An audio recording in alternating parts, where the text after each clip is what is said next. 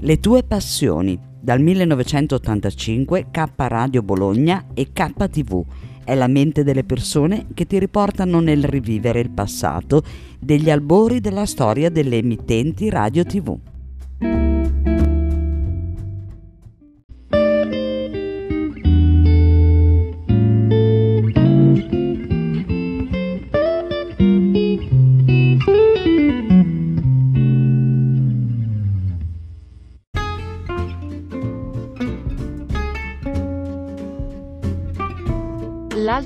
Domenica.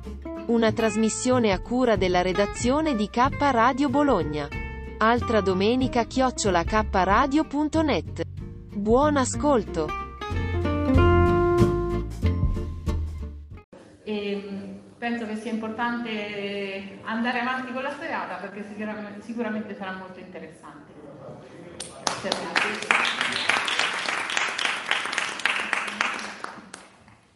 Cedo un attimo la parola al Presidente e poi immediatamente al professore che stiamo attendendo. Grazie anche da parte mia, un benvenuto a tutti. Eh, non siamo tantissimi ma questo ci importa poco, la cultura forse non è un fatto di popolo ma è un fatto d'elite. Quindi essere qui presenti oggi dimostra molta, molta sensibilità per temi che sono poco conosciuti ma dimostra secondo me il gusto, la voglia e il desiderio di saperne di più. Eh, un ringraziamento particolare ovviamente va anche da parte mia al Comune di Assisi, oggi rappresentato dalla dottoressa Casciarri che ha dimostrato un'apertura mentale, una, una, voglia, un desiderio e anche un piacere ad ospitarci direi inusuali noi ci spostiamo un po' in tutto il territorio umbro e raramente ho visto una così grande disponibilità in piena collaborazione ad ospitare l'associazione Odisseo ad ospitare, e ad accogliere le sue idee e i suoi programmi. Ringrazio ovviamente il Presidente Donatella Pozzi per la sua presenza, i rappresentanti dell'AMS, l'Associazione Nazionale Polizia di Stato, che oggi hanno avuto, nonostante i loro impegni, insomma, hanno trovato del tempo per noi, per essere in nostra compagnia e naturalmente non posso che ringraziare con grande commozione, devo dire, il professor Franco Gardini, eh, che oggi ci onora davvero senza retorica della sua presenza e ci illumina della sua scienza. Eh, il professore è qui e quel giorno abbiamo avuto non solo la possibilità di conoscerlo, lui conosceva il paesino di provenienza, Cannaro, il paesino della Cipolla, e da quel momento ci ha dimostrato una disponibilità davvero incommiabile e assolutamente commendevole. E, è una grandissima emozione poter dire che Odisseo ha avuto contatti con lui, tutti finalizzati a questo incontro, ma tutti sottesi da una grandissima cordialità reciproca e disponibilità del professore. Io sono molto emozionato e molto orgoglioso della sua presenza, pertanto gli cedo immediatamente la parola.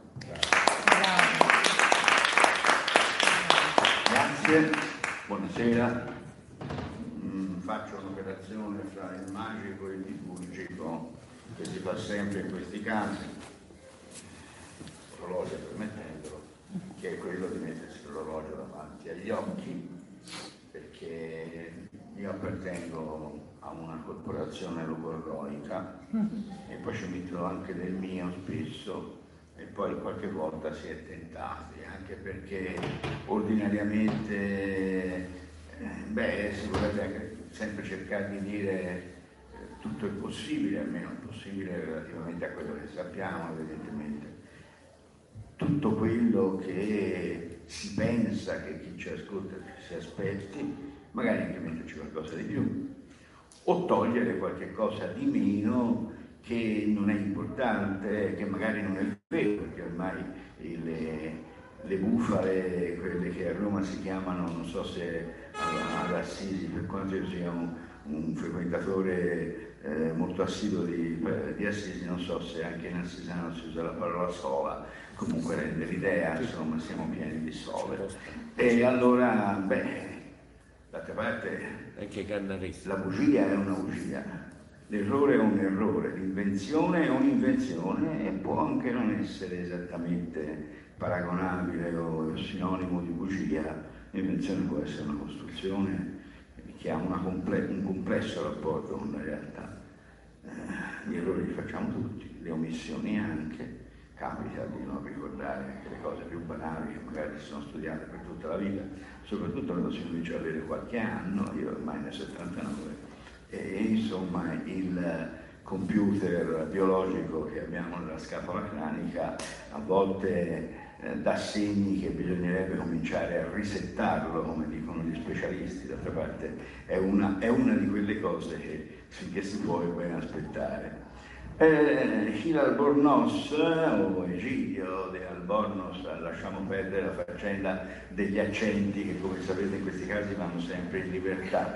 Eh, in realtà mh, essendo lui un castigliano, anche se un castigliano di Cuenca, quindi molto vicino all'Alta Aragona, comunque siamo sempre in area castigliana, non catalana linguisticamente parlando, e il, eh, ordinariamente le parole, quindi anche i cognomi, eh, sono piani, l'accento un po' l'arsi poggia sulla penultima, però eh, questo è complicato quando ci siano le let- certe lettere, soprattutto queste lettere scivolose, eh, intriganti, che sono la S, che può essere anche una Z, che in spagnolo spesso può essere anche una C o una T.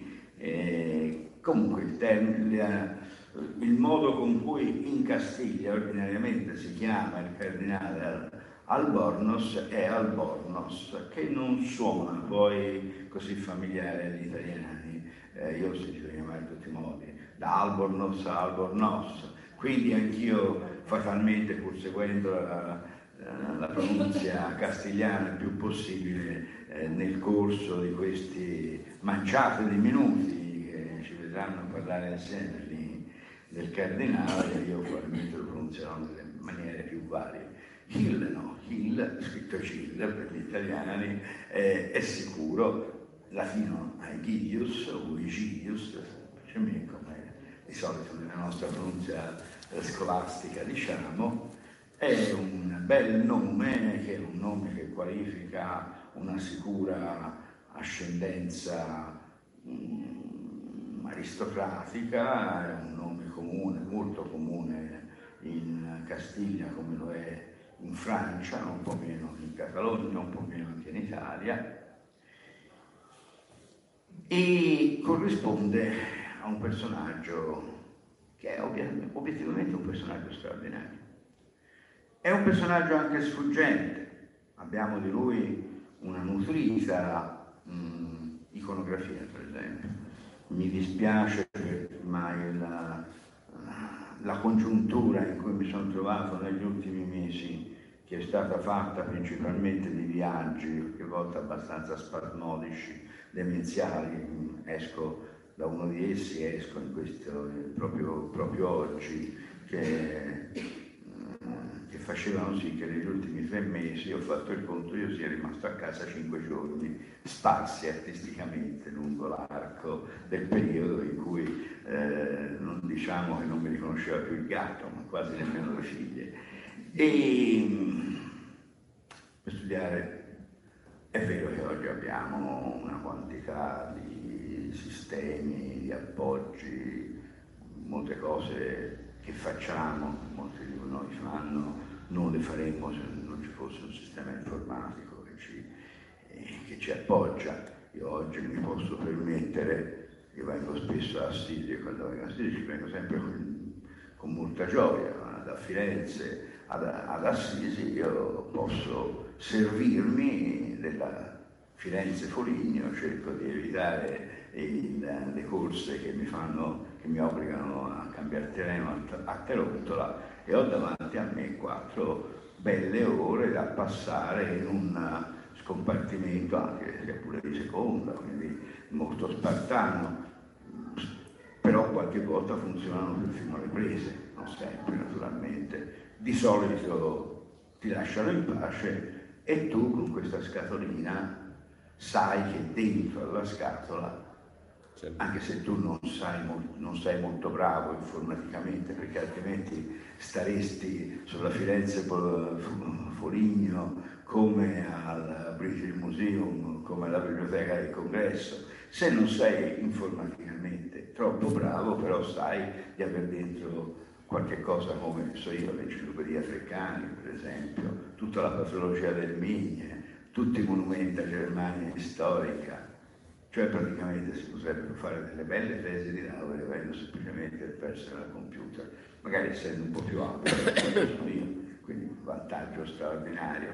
E allora mi sono divertito alcuni, alcuni mesi fa a cercare l'immagine del cardinale Bornoso, che anche trovate.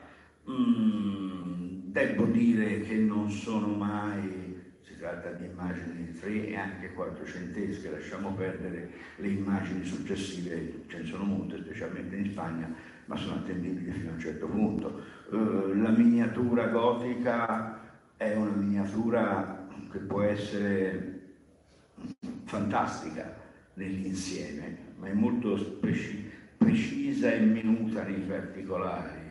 Eh, pensate a Hieronymus Bosch, e allora un ritratto può essere un ritratto veramente autentico, ci viene fuori questa, questo volto tirato, emasciato, per certi versi eh, spagnolo, o meglio castigliano, come ci si immaginano i castigliani, ma anche gli andalusi. E in fondo è un volto di un, che può essere il volto di un contadino, di un soldato, che poi era esattamente quello che era anche se come, come, come contadino in realtà un grande proprietario terriero, un grande amministratore di beni terrieri della sua famiglia e poi della, suo, della sua diocesi metropolita, che era niente meno che quella di Toledo, e poi anche di Santa Romana Chiesa, anzi eh, vive un momento di riforme, è lui stesso un un protagonista di queste riforme, che spesso sono anche riforme fondiarie, sono riforme fiscali.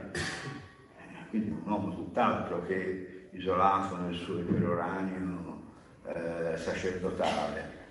Era un, era un uomo di guerra, non che fosse un guerriero, perché il termine guerriero ci, ci fa immaginare immediatamente orizzonti che vanno da, da Achille a Toro Seduto, e quindi forse non sono adatti, anche se etimologicamente sarebbe, sarebbero perfetti, non sono adatti a farci capire che cos'era.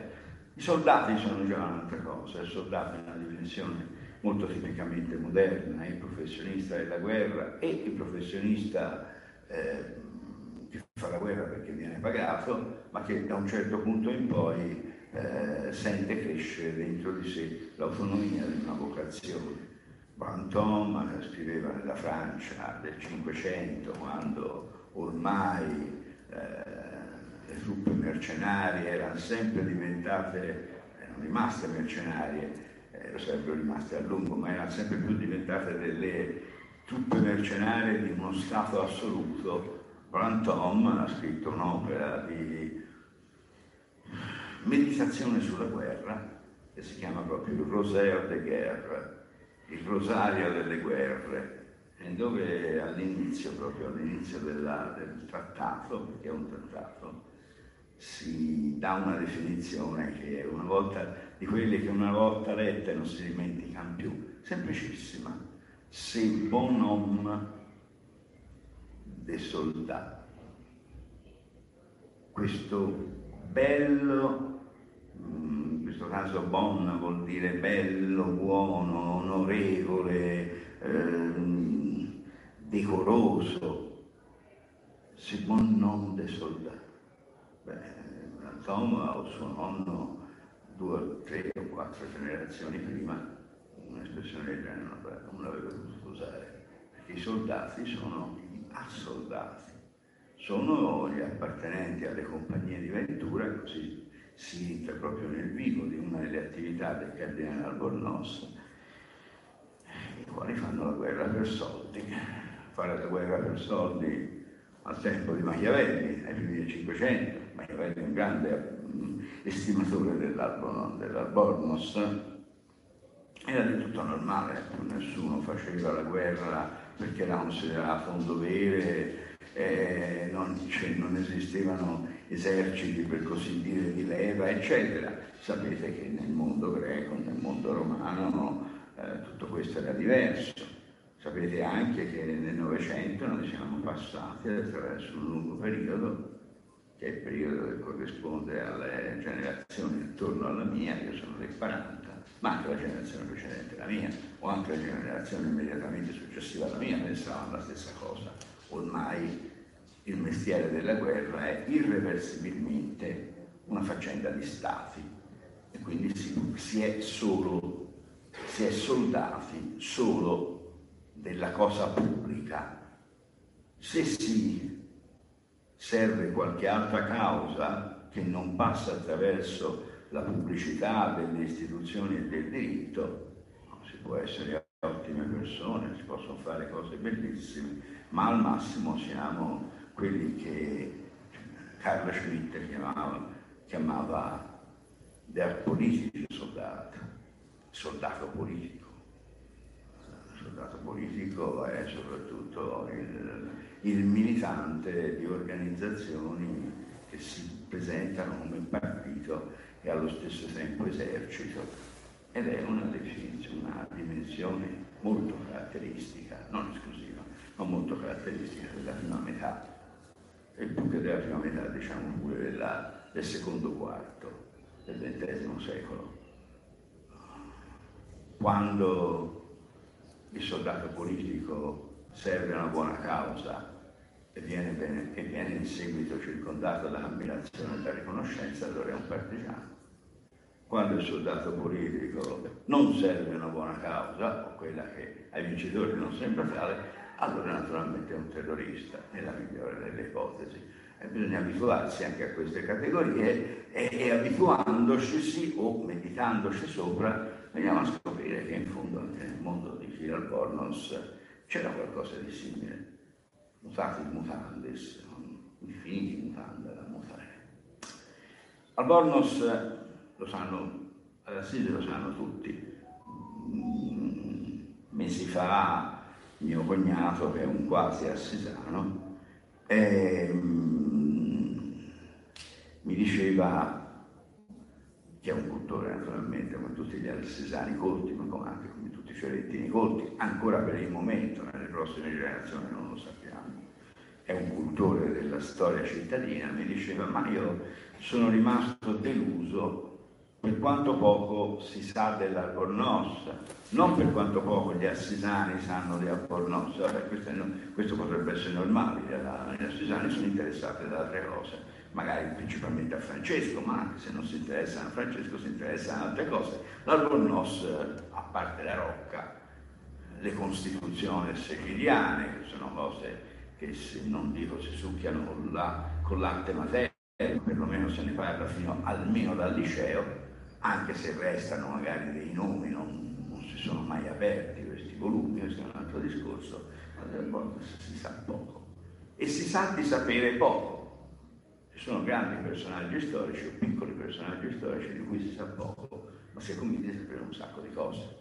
Mm, se capita di parlare con un pubblico abbastanza colto, non con un pubblico, diciamo così, disattento, se capita di parlare di Dante o di Boccaccio o di Petrarca, si viene a scoprire di parlare con gente che è convinta di saperne moltissimo. Magari si mette insieme alle sue cognizioni scopre meravigliata, un delusa, che in fondo ne sa pochino.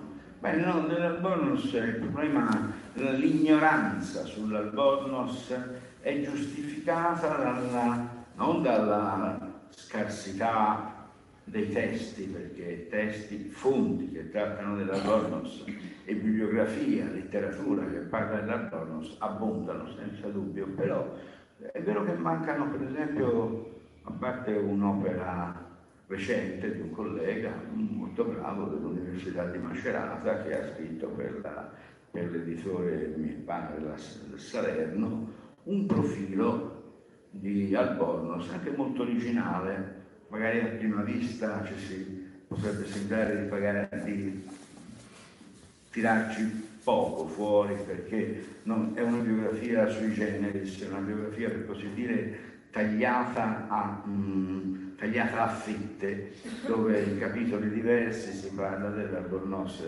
ecclesiastico, dell'albornoz politico, dell'albornoz militare, dell'albornoz statista E naturalmente, lo dice lui nella, nell'introduzione, dal punto di vista biogra- delle biografie, dei lettori delle biografie, che di solito sono persone che amano andare in ordine cronologico, se non altro perché altrimenti non si orientano, la lettura di questo bel libro può risultare un po' ostica, proprio per come è, è um, costruito. Ed è costruito evidentemente perché è un libro di, di uno specialista che sia pure in un linguaggio piano, semplice, come in fondo si usa oggi, almeno sul piano della semplicità del linguaggio siamo arrivati, però tratta di cose un po' difficili e non fa nulla per semplificarle e fa benissimo dal momento che quello non è un libro di divulgazione, le libri di divulgazione sono sacrosanti ma appartengono a un'altra realtà. Divulgazione sull'albornoz non ce n'è molta. È un, quasi un eufemismo. Io non ho trovato nulla di veramente decoroso dal punto di vista divulgativo, anche perché Purtroppo ci sono dei secoli, come sapete, sono molto noti, e dei secoli che sono meno noti, uh, delle situazioni che, sono, che tutti studiano, o dicono di studiare, o fingono di studiare, sono convinti di studiare, e situazioni che invece sono sconosciute ai più. Noi italiani, per esempio, siamo quasi naturalmente abituati, direi, a suoi fatti direi rassegnati, ma allegramente rassegnati, all'idea che sì, sul 6-700 noi sappiamo poco. Sì, c'è un, un raggio di sole eh, che viene, ci viene riflesso dall'Ottocento, quindi indirettamente da un romanzo dell'Ottocento che parla di una coppia di ragazzi del Seicento che si dovevano sposare. Se non avessimo quello, il Seicento italiano eh, ci sarebbe molto meno noto di quanto non sia, eh, potremmo dire, andare avanti, avanti fino a chi ha, chissà, ma come personaggi come Urbano VIII, per esempio, uh, giganti, lasciamo perdere Galileo, eccetera, ma giganti dell'arte come, non so, Caravaggio, oppure pittori come Salvatore Rosa, serve tantissimo, di solito del 600, è lì,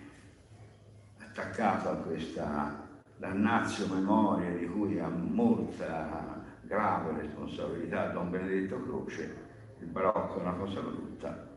Il 600 è un tempo in cui l'Italia purtroppo era preda degli stranieri, era preda delle preponderanze straniere, quindi sulla storia dell'Italia barocca o seicentesca c'è poco da dire. Oggi abbiamo cambiato idea, oggi lo stiamo studiando attentamente, alacremente, ma prima che i risultati di questo studio diventino un po' carne e sangue dei manuali di scuola media, per esempio, ce ne vorrà molto. E anche il 300, XIV secolo voglio dire, che non sia un XIV secolo vissuto in uh, grandi contesti. Il XIV secolo della guerra dei cent'anni tra Francia e Inghilterra, per esempio, il XIV uh, secolo dei mercanti veneziani, per esempio, il XIV secolo grandi, di certe grandi dinastie come, come Visconti, il XIV secolo dei banchieri fiorentini o dei, o dei tessitori di lana di seta toscani, non solo toscani.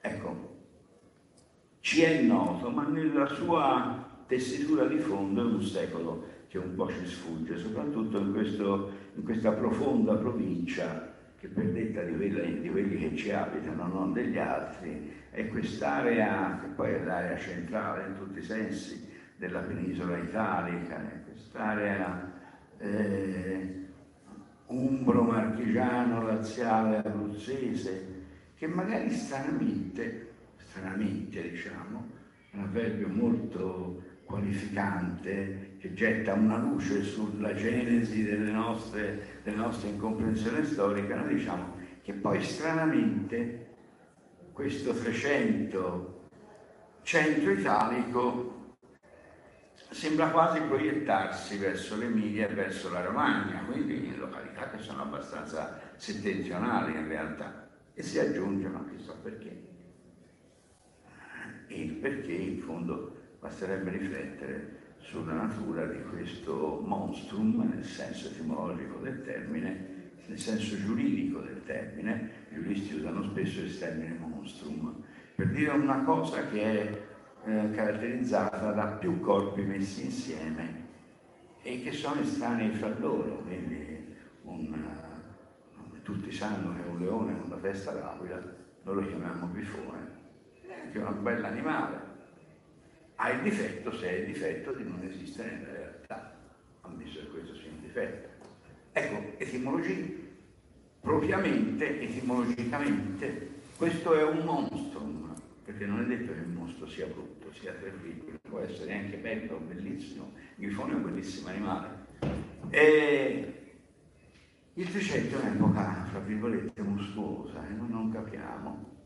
Oggi va molto di moda una nuova ripartizione, per la verità non è molto nuova, insomma, difesa a spada flatta dai colleghi anglosassoni, per cui non si deve tanto più parlare di tardo medioevo, di primo rinascimento, eccetera, quanto si deve parlare di un'età mediana, un'età crepuscolare che è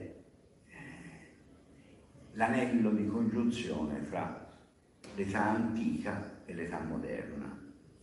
Eh, si torna all'espressione di tardo medioevo che noi usavamo, che i nostri vecchi studiosi usavano, che ora è finita, non si usa più, però sta rispuntando nella giovanissima critica storiografica inglese o americana, molto attrezzata, molto, eh, molto agguerrita. Il cardinale Albornoz fa un po' le spese di tutto questo. Un altro elemento che colpisce è la, la versatilità del cardinale Albornoz, le sue molte doti e, la, e le sue molte capacità e la varietà e l'importanza delle missioni che gli sono state affidate, a volte eterogenee fra loro. E allora naturalmente a volte un personaggio così scom- esce dalla conoscenza eh, di chi cerca di capirlo, e non per colpa sua, ma per un'obiettiva colpa del suo pubblico. Noi siamo abituati a studiare grandi giuristi, a studiare grandi militari, studiare grandi ecclesiastici, ma non siamo abituati a studiare qualcuno succede, ci sia, eh? qualcuno che sia tutte e tre queste cose insieme e che riesca anche a dimostrarlo e che abbia la fortuna, perché è stata una fortuna, di vivere in un contesto, questo contesto è fondamentalmente la corte papale di Avignon, anche se lui ci stava poco, eh, contesto nel quale tutte queste caratteristiche sono valorizzate. Perché? perché ci si trova in un mondo, in una situazione in cui si ha bisogno di riformatori. E questi riformatori vanno, eh, devono essere specialisti in tre livelli estranei fra loro, apparentemente estranei fra loro. I riformatori militari, i riformatori giuridici e soprattutto giuridico-ecclesiastici, quindi canonisti, militari naturalmente questo discorso sull'esercito porta per forza a, a sboccare sulla tecnologia e quindi sull'economia.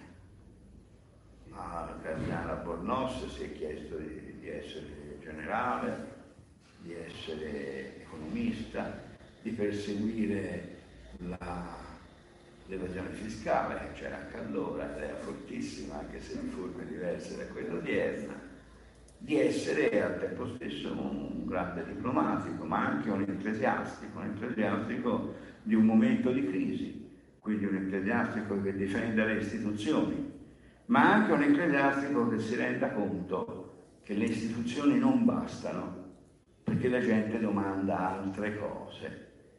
e che nel momento stesso in cui si è tutori dell'istituzione bisogna anche cercare di riuscire a essere degli innovatori. Ecco, il cardinale Bornos è stato un po' tutto questo, naturalmente fare un quadro di tutto quel che lui è stato è abbastanza arduo, io non mi ci provo nemmeno, quindi non darò soltanto qualche occhiata furtiva alle cosine che mi sono preparato perché il discorso ci porterebbe troppo, troppo lontani, ma fondamentalmente Albornoz è l'uomo che nasce nel posto giusto in un momento che per lunghi anni è sembrato un momento giusto, anche se ha avuto, se ha avuto le, sue, le, sue, cadute, i suoi momenti di, di sfortuna, il momento in cui il potere l'ha allontanato da sé. Qual è questo potere? Già questo è un problema che ci porterebbe a un discorso troppo lungo, cerchiamo di farlo rapidamente. Siamo nel secolo del papato Avignone Ghissè, eh, quelli che un tempo si chiamavano un po' drammaticamente i secoli senza Roma.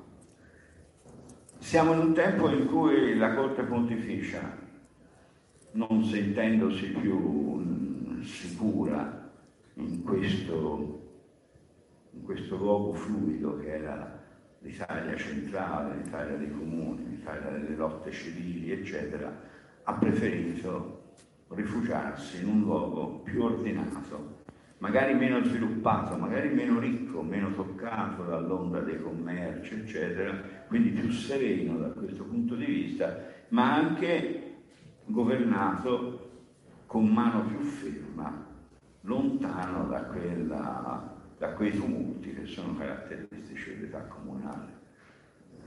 I papi se ne sono andati da Roma perché la situazione è diventata insostenibile.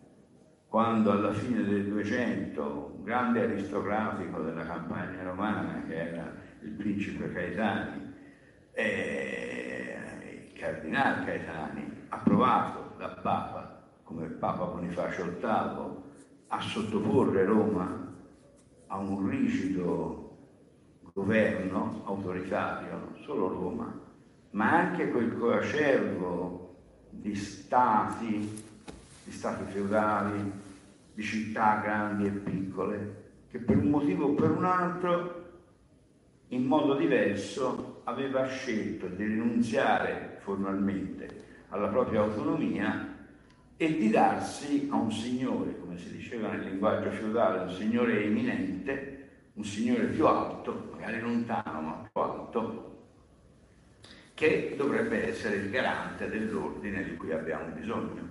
In altri termini, la storia è una storia che per grandi linee conoscete tutti. Bonifacio VIII ha cercato di domare l'aristocrazia romana. Tutti i papi dal X secolo in poi erano caduti in questo, in questo problema.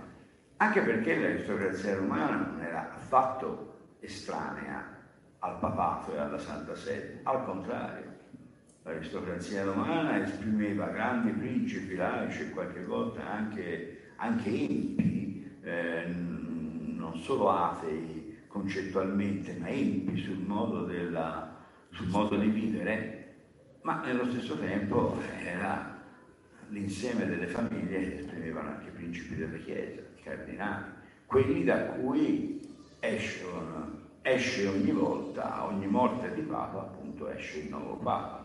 C'erano anche cardinali, l'istituzione cardinalizia data dall'undicesimo secolo, c'erano anche cardinali che venivano fuori da Roma, dalla campagna romana, ma erano relativamente pochi ed erano imparentati con quelli. Il Caetani del resto era, era uno di loro, lo sapeva benissimo perché Caetani sono dei principi di rango, ma non di rango altissimo, che per entrare da protagonisti nel conflitto per il possesso del potere, e di questo si tratta, sono costretti ad appoggiarsi a una delle poche famiglie, grandissime famiglie del tempo. E le grandissime famiglie del tempo di Bonifacio VIII, come di Gilles Albornoz, Bornos pare essere nato nel 1302, è morto con sicurezza nel 1367, quindi ha, fatto, ha vissuto 64 anni, una vita, una lunghezza di vita piuttosto ragguardevole nel XIV secolo. È un uomo di grande aristocrazia, fra un attimo dirò qualcosa anche delle cose spagnole, ma eh, si vede circondato appena arriva in Italia da una anarchia principesca eh, che lui fatica molto a ridurre alla ragione, anche perché non è l'unica cosa che lui vuole ridurre alla ragione. Ci sono classi dirigenti delle città che ormai sono piuttosto decadute come classe politica. È passato il grande 200 in cui i comuni potevano fare veramente storia in prima persona, però è rimasto molto di quel tempo, è rimasto molto anche dell'atteggiamento eh, libertario, oggi si direbbe sovranista, dei, dei comuni stessi davanti alle autorità più elevate che si intendono in senso ecumenico. Solo che l'intendere un'autorità più elevata in senso ecumenico oggi è possibile a fautori e anche detrattori. Nel mondo medievale l'idea che chi è sovrano di se stesso possa bastare a se stesso è un'idea che comincia a circolare effettivamente. Cominciano gli avvocati i cosiddetti regalisti che si occupavano delle cose del re, gli avvocati regalisti del re di Francia, alla fine del 200 a chiedersi il problema che qualche cronista francese anche inglese si era già posto nel secolo precedente. Ma chi, chi ha detto che l'universo è una perfetta unità ed è tutta soggetta ha due poteri, che sono il Papa e l'Imperatore. Dove è scritto? È reale tutto questo? Noi sappiamo che fuori del mondo euro-mediterraneo non è così, ma la nostra finzione giuridica è che nel mondo euro-mediterraneo nulla possa scappare dall'autorità del Papa o dell'Imperatore, i quali discutono, ne hanno discusso per tre secoli, hanno riempito le biblioteche, se quale delle due autorità sia superiore all'altra.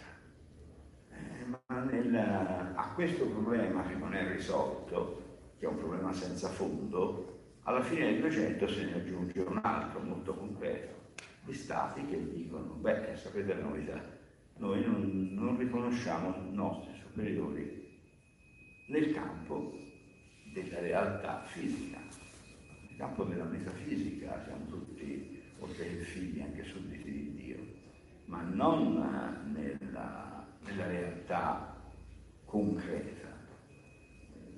Chi ha detto che l'imperatore e il Papa dovrebbero dominare tutto il mondo? Certo, l'hanno detto fior di filosofi e di teologi fino al XII secolo, poi hanno cominciato ad avere dei dubbi e questi dubbi gli avvocati legalisti francesi gli rispondono con una frase, fra l'altro, che è rimasta celebre, che riguarda la definizione del re di Francia, rex imperatorem non recognoscit, et imperator est rex in territorio suo. Che significa il re di Francia non riconosce nessuna autorità superiore a quella legale e l'imperatore per definitiva in definitiva è un re che domina anche lei. Il re di Francia non riconosce nessuno al di sopra del titolo regale. C'è Dio, ma Dio appartiene a un'altra categoria, a un, altro, a, un altro, a, a un mondo diverso qualitativamente. E il re è imperator, cioè ha diritto alla pienezza dell'esercizio delle funzioni giuridiche in tutti i sensi possibili nel territorio che lo riguarda re di Francia non pretende di esercitare il suo dominio sua, le sue prerogative sovrane eh, sulla Castiglia, nemmeno sull'Inghilterra sì, perché il re d'Inghilterra nel XI secolo era un vassallo del re di Francia, ma lì, ma lì i francesi e gli inglesi hanno fatto una guerra durata cento anni e alla fine in un modo o nell'altro hanno convenuto di dividersi, anche se almeno gli inglesi piuttosto a denti stretti. D'altra parte, dopo l'esperienza negativa di Bonifacio VIII, uno che aveva osato arrogarsi il manto imperiale, una corona fatta, una tiara fatta di tre corone, a significare che chi la portava era il Signore della terra e dei due regni dell'aldilà. Triregno, come sapete, l'ultimo a portarlo è stato Giovanni, eh, Papa Giovanni XXIII, poi è stato, stato abolito, questo non, questo non, toglie che qualche Papa in futuro lo ritiri fuori, il contraccolpo del papato di Francesco potrebbe essere anche, uno dei contraccolpi possibili potrebbe essere anche il riemergere di, invece di un autoritarismo pontificio, qualcuno lo dice, qualcuno lo spera, qualcuno lo teme, eccetera. Mai dire mai nella storia, no? Però sta di fatto che a questo momento corrisponde il momento di disfacimento della Chiesa. Il Papa viene, viene imprigionato, viene portato in Francia, viene addirittura schiaffeggiato dal membro di una delle due grandi fazioni che si dominavano la capitale, una era eh, gli Orsini e Papa Gaetano Bonifacio VIII, in quanto membro casa, della casa dei Gaetani, era un alleato importante della famiglia Orsini e naturalmente per questo viene schiaffeggiato da un rappresentante della famiglia dei Colonna che non ci pensa nemmeno a schiaffeggiarlo in quanto Papa, non sta schiaffeggiando il Papa, sta schiaffeggiando il nemico politico, sta schiaffeggiando il rappresentante illustre di una, di una consorteria che gli è nemica. È evidente che queste cose si separano bene concettualmente. È impossibile eh, separarle sul piano pratico e questo crea continuamente dei, dei corticircuiti. Eh, molti di voi ricorderanno sicuramente un film di una buona quarantina d'anni fa, ancora in bianco e nero, che era un film di Luciano Salce, intitolato Il Federale, con, con Tognazzi, eccetera. Era un bel film, è un film esplorato, la guerra civile italiana tra 43 e 45, e raccontava la storia di un uh, sottufficiale della milizia fascista che deve portare al di là delle linee un professore italiano antifascista dietro il quale si vede bene un po' la figura di Benedetto Croce, che deve essere portato a Roma, che è ancora occupata dai tedeschi, e costretto a collaborare con governo della Repubblica Sociale Italiana. Succedono varie vicende, alla fine però eh, la coppia, il, il milite cercava di portare al di là delle linee il professore, il professore stesso naturalmente non ci voleva andare, vengono in, intercettate da partigiani, il professore viene liberato e trattato con tutti gli onori, il eh, milite fascista viene naturalmente picchiato che sarebbe stato ucciso se il professore, che nel frattempo è diventato suo amico, non, intervenisse. E eh, quando il professore solleva da terra questo pover'uomo, rivido, insanguinato perché gliene hanno dato di santa ragione, gli dice per consolarli, guardi non, non se la prende, non ce l'avevano con lei, non picchiavano lei, picchiavano la divisa che lei porta. E quello risponde, sì, ma dentro la divisa ce l'avevo io. È, è, un po' quello che succede a Bonifacio VIII. Sciarra Colonna non, avrebbe, per quanto fosse un, un pirata della peggiore specie, non avrebbe mai osato schiaffeggiare il Santo Padre, non schiaffeggia il Santo Padre, schiaffeggia quella canaglia di un, di un partigiano di casa Orsini. E da una società di questo tipo che noi conosciamo, la conosciamo anche nelle nostre città, è un peccato che per esempio per Assisi o per Perugia, a parte gli studiosi locali, e io uso lo studioso locale con un'espressione di solito si usa un po' fra l'ironico e quasi lo spezzante. No, no, io ho un grande rispetto per la storia locale, la storia poi locale non è niente.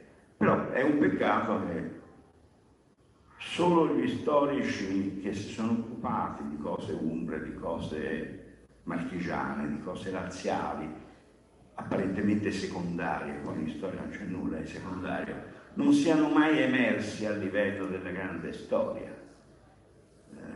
Eh, è un pochino avvilente per chi fa lo storico, ma è anche molto significativo per un qualsiasi uomo di cultura l'aprire per esempio una bella raccolta di, di poesie di Gabriele D'Annunzio non è esattamente la più letta, anche perché Gabriele D'Annunzio oggi ha detto molto meno nel passato, una raccolta di poesie giovanili, città del silenzio, dove ce n'è anche una interessante dedicata per esempio a Perugia, e apprendere questo giovane erudito, noto per le sue avventure sentimentali, per le per duelli, per tutte queste cose qua.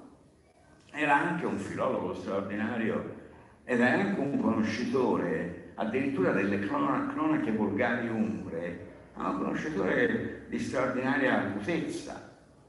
In realtà probabilmente eh, non era proprio così, era semplicemente un lettore molto avido, dotato di un grande istinto che sapeva leggere le cose, ricordarle, rielaborarle e ripresentarle sotto forma di lettura. Ma io, quando mezzo secolo sono cominciato a fare il medievista, mentre i compagni, il Villani, oppure i cronisti della marca trevigiana, eccetera, li conoscevo dalla, anche dai pochi studi di storia che avevo fatto nei primi due anni universitari, eh, i cronisti, i, i cronisti umbri del 300-400 li ho conosciuti attraverso le poesie di D'Annunzio. Naturalmente uno va avanti, si interessa, eccetera. Albornoz eh, è conosciuto dagli assesani fondamentalmente per una cosa. All'interno di questo mondo che si sa così pieno di, di lotte, di lotte intestine che qualche volta non si capiscono nemmeno bene, ma sono di una ferocia quasi inaudita. Sì, tutti sanno che esistono ad Assisi come, come a Spello, come a Foligno, come a Viterbo, come a Spoleto e come soprattutto a Perugia, che esistono le fazioni. E tutti sanno che le fazioni sono, sono cose familiari che si fondano su tutta una lunga lista di, eh, di sgarbi reciproci che hanno bisogno di essere lavati nel sangue e che molto spesso sono del tutto irragionevoli e irrazionali. Naturalmente cosa succede in questi casi? Appena la grande storia ti dà la possibilità di rivestire di una causa nobile o comunque di una causa che trascenda un po' i tuoi odi personali o familiari, tu immediatamente sposi questa causa L'Italia è piena di guerre e di ghibellini, lo si dice ancora, del passato del proverbio. C'era così ed erano uomini e anche donne qualche volta che sfoderavano una ferocia incredibile, gente che letteralmente mangiava il cuore o il fegato del nemico ucciso, mangiava nel senso, eh, nel senso tecnico del termine, eh, come, si fa, come si fa o si faceva in certe eh, certe civiltà tradizionali africane o americane. Eh, come sapete il cannibalismo è una realtà antropologicamente parlando studiata ed è una realtà scientificamente parlando del mass- degna del massimo rispetto, ma quando te la vedi davanti e te la vedi non come fatto rituale, ma come un odio così feroce che si ritualizza, che prende delle forme dell'atto, dell'atto religioso, è qualcosa di incredibile. Ecco, Albornoz ha avuto a che fare con questa realtà. Gli assesani se lo ricordano perché è colui che ha concesso la libertà. Non è vero, era il, lega, il legato pontificio e il vicario apostolico. Era l'uomo che a due livelli Primo livello ecclesiale, il vicario pontificio, quindi l'uomo che viene per organizzare la vita spirituale di questo coacervo di stati, di piccole repubbliche, sto monstrum, che è lo, che è, che è lo Stato della Chiesa, che in realtà non dovrebbe nemmeno chiamare così. Uh, di uno Stato pontificio si può cominciare a parlare appunto dopo, la, dopo il ritorno dei papi da Avignon a Roma e poi dopo i grandi pontefici della, dell'umanesimo e del Rinascimento, 400-500, allora si potrà cominciare a parlare di uno Stato pontificio. Dopo tutto il rimescolamento generale di Napoleone, quando torna all'ancien regime, però l'ancien regime si accorge di non poter più tornare con le istituzioni, le strutture di un tempo, allora si parlerà tranquillamente di un vero e proprio Stato della Chiesa. E allora lo Stato della Chiesa diventerà uno Stato a capo del quale c'è un sovrano, il Papa Re, e non è un modo, è un modo di, di, di, dire, e vi sono province, vi sono prefetture, tutto è semplificato con lo Stato moderno, che è lo Stato tardo settecentesco ed è molti aspetti, per molti aspetti anche addirittura lo Stato giacobino, lo Stato napoleonico. Il, lo Stato pontificio non, è, non, eredita soltanto la ghigliottina dai giacobini, eredita anche un, un, una serie molto nutrita di altri valori, eccetera. Pio, Pio VII lo sapeva benissimo, eh, Pio IX lo sapeva benissimo. Però nel 300 non si può ancora parlare di Stati della Chiesa, per carità. Lo si trova scritto in testi eccellenti, ma bisognerebbe stare attenti, bisognerebbe parlare almeno degli stati della Chiesa. E gli stati della Chiesa si guidano da parte del, del pontefice, che è anche sovrano e che non è un, dire, un re sacerdote, come poteva essere lo stesso imperatore di Bisanzio fino a un certo punto, perché non era propriamente un sacerdote, non, non amministrava i sacramenti. I re sacerdoti sono piuttosto i sovrani delle antiche monarchie pagane, ma il Papa Re è un, è un sovrano che è allo stesso tempo il capo dei sacerdoti di tutta la Chiesa cattolica. E allora noi abbiamo un, un senso, paradosso. Per un verso una sovranità che è universale e per un altro invece un potere, quindi un'autorità, detto in termini giuridici, un'autoritas universale, quella del Papa, che si occupa di cose spirituali e che quando il Papa deve delegare il controllo di queste cose ai suoi funzionari, sceglie appunto dei eh, legati apostolici. Quando viceversa delegati pontifici, come di solito si dice. Quando viceversa si deve parlare delle cose della ordinaria amministrazione politica, non degli spiritualia, ma dai temporalia, si dice che il governatore per delega in temporalibus dei territori della Chiesa è il legato.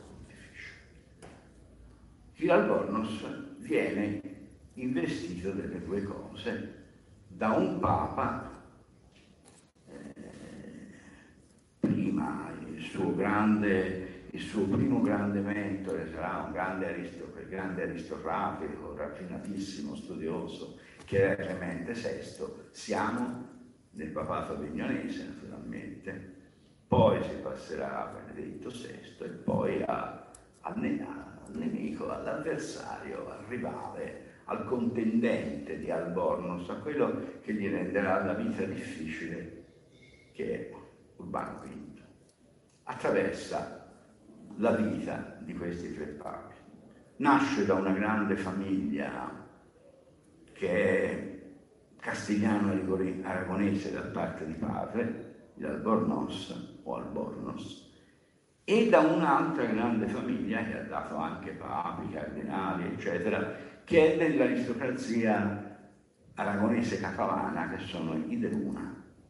Quindi fin dalla nascita questo bambino che nasce a, Cuenca, quindi sul confine tra Castiglia e Aragona, è un bambino destinato a grandi cose. Suo zio è il cardinale primate Spagna e il cardinale primate di Spagna è tradizionalmente l'arcivescovo di Toledo così come il cardinale primate d'Inghilterra, finché l'Inghilterra è stata cattolica, era ordinariamente l'arcivescovo di Westminster. Diventa a sua volta meno che quarantenne, nel 38, quindi ha più o meno 36 anni, diventa cardinale e immediatamente viene scelto da Clemente e poi Benedetto eh, ribadisce sua, questa scelta, viene scelto per essere inviato negli stati della Chiesa a che fine? Certo, Rubio per governarli, perché gli stati della Chiesa appartengono alla Chiesa, ma la Chiesa si trova eh, come istituzione in una situazione stranissima e senza dubbio scomoda, ha una capitale bella, ricca, colta, tutto quello che volete, Avignon, dove successivamente alla, eh, all'oltraggio subito da Bonifacio VIII e alla vergogna con cui Bonifacio VIII ha accolto tutto questo, i papi poi si sono ritirati da Roma, non hanno più voluto saperne di vivere in una città così, così violenta, così riottosa, così per certi versi così impia. E naturalmente i papi che hanno seguito Bonifacio VIII erano in gran parte persone che erano state fatte cardinali da Bonifacio VIII che per molti anni aveva fatto una politica filo-francese o fino a Angioina, ma gli Angioini eh, dominavano il sud dell'Italia ma era anche loro una dinastia francese. Quindi i cardinali francesi che hanno assistito al divorzio tra il Papa e il Re di Francia ed era un divorzio che loro non si sarebbero mai aspettati, loro erano convinti che ormai il, l'aristocrazia francese avesse del tutto battuto e eliminato l'aristocrazia tedesca nella corsa al controllo dell'impero che quindi prima o poi anche l'impero, che per il momento diventava, era ancora l'impero romano-germanico, sarebbe caduto in mano, in mano a un francese. Francesi, di Francia, hanno creduto per tutto il Medioevo e poi sperato molto ardentemente, prima con Francesco I e poi con Luigi XIV, con Re Sole, di strappare ai re di Germania questa qualifica imperiale che era arrivata ai re di Germania ma che ormai eh, si, si, sentiva un po' vecchia perché la corona francese aveva sorpassato in potenza quella tedesca. E allora i cardinali francesi, per poter essere liberi dalla, dal disordine, dalla violenza italiana, decidono di portare la guida della della Chiesa fuori dai territori pontifici. Al solito si ripropone il solito problema. La Chiesa è una realtà universale, ma gli stati della Chiesa sono stati concreti e quindi territorialmente connotati. Gli stati della Chiesa sono nell'Italia, nell'Italia centrale. Cosa succede? Succede che i cardinali vorrebbero portare letteralmente il Papa in Francia ma c'è una fazione di cardinali, anche francesi, che si rifiuta di andare in territorio francese e che fa un ragionamento, dice, beh, noi siamo già ormai soggetti all'egemonia del re di Francia. Se entriamo in territorio francese, la Chiesa diventa prigioniera del re di Francia. E allora si prende un escamotage c'è una piccola città che è proprietà della Chiesa, dello Stato Pontificio, nella Francia meridionale senza dubbio, ma attenzione, sulla riva sinistra, sulla riva destra, no scusate, sulla riva sinistra orientale del Rodano, Avignon è molto vicina a Re di Francia, Re di Francia da Parigi ci può arrivare tranquillamente in un, un giorno di cavalcata, però nello stesso tempo non è terra, del, non è terra di, di Francia, è terra dell'antico regno di Borgogna che era diventata una delle colonne associate all'impero. Quindi Avignon non è terra di Francia, è molto vicina, è molto, è molto influenzata, è praticamente soggetta a lui, ma non istituzionalmente. Si potrebbe pensare da, questo, da questa tribuna i papi e i cardinali si accontentano di fare un po' di ordinaria amministrazione, con meno soggetti, un po' come vasi di coccio fra vasi di ferro, ai poteri di regali che li attornano, la Francia, l'Inghilterra, la Germania, la Spagna stessa, i due regni di Castiglia e d'Aragona. E invece no, succede il contrario, succede il contrario perché la Chiesa è uno strano, è uno strano soggetto giuridico e storico. La Chiesa è organizzata come una monarchia, ma questa monarchia è una monarchia che poggia su basi di, di grandi aristocratici. I cardinali sono il senato della Chiesa e ogni cardinale appartiene, con qualche eccezione, eh, ci sono anche cardinali poveri, ma ogni cardinale appartiene a una grande famiglia che ha delle responsabilità politiche nel proprio paese. E allora finisce che nel Sacro Collegio, riunito a ad Avignon, noi abbiamo un quadro di tutto quello che succede nell'Europa cristiana e anche un quadro delle inimicizie fra i vari protagonisti dell'Europa cristiana. Mentre l'imperatore possiede, come tutti sanno, dal 1356, quindi quando Igi Albornoz ormai era, era avanti con gli anni, possiede i sette principi elettori quattro laici e tre ecclesiastici, che tutte le volte che muore un imperatore leggono quello nuovo, che spesso è il figlio di quello vecchio, ma formalmente l'impero non è ereditario, è elettivo, come lo era l'impero romano. Mentre gli imperatori si devono accontentare di questi quattro, di questi sette grandi aristocratici, che però sono il marchese di Brandeburgo, sono il, Marchese e poi Duca di Baviera, sono i vescovi delle città renane, quindi siamo sempre in un ambiente germanico. Il Papa no. Il Papa ha intorno a sé un autentico eh, senato dell'Europa cristiana. E lo sa benissimo, e lo sanno anche singoli senatori. Ecco perché il Papa in carica fa più, e non sto vedendo oggi, eh, al nostro tempo. Il Papa in carica, sto attendendo al 300, fa più cardinali possibili, perché vuol condizionare con cardinali dalla sua parte anche il futuro del mondo politico della Chiesa quando lui non ci sarà più. È una macchina straordinaria ed è una macchina in cui gli elementi della monarchia assoluta e gli elementi della monarchia, diciamo, condizionata dalle aristocrazie si compenetrano continuamente. E siamo anche qui, forse hanno ragione gli storici inglesi, siamo in un medioevo che ormai ha già largamente preparato le, la problematica dell'età moderna, adesso lo si diceva anche prima. Però lo stare in Avignon è scomodo. Tra l'altro siamo nel 300 e voi ricorderete, anche se nel mondo italiano non è molto studiato, che il 300 in Francia è caratterizzato dalla guerra dei cent'anni. È un momento di debolezza, un momento di, di miseria, un momento di pericolo, un momento di disordine.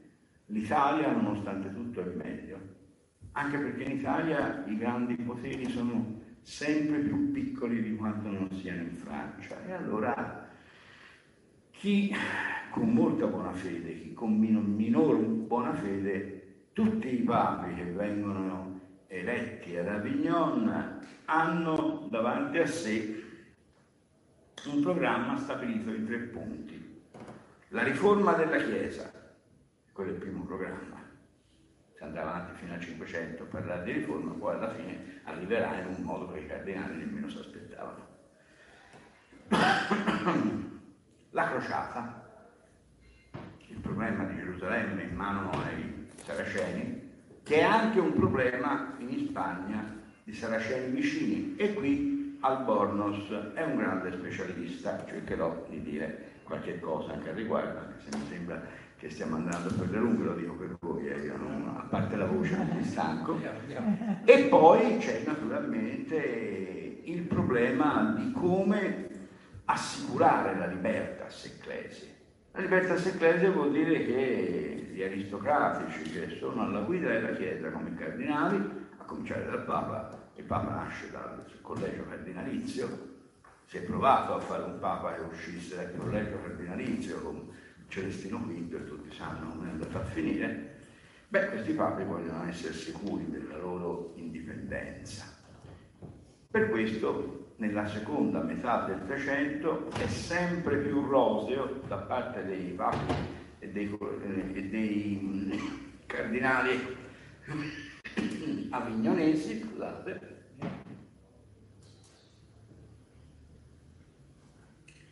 sono un po' a sei giorni di convegni e quindi si cominciano a risentire dal Papa e dai cardinali avignonesi tornare in Italia.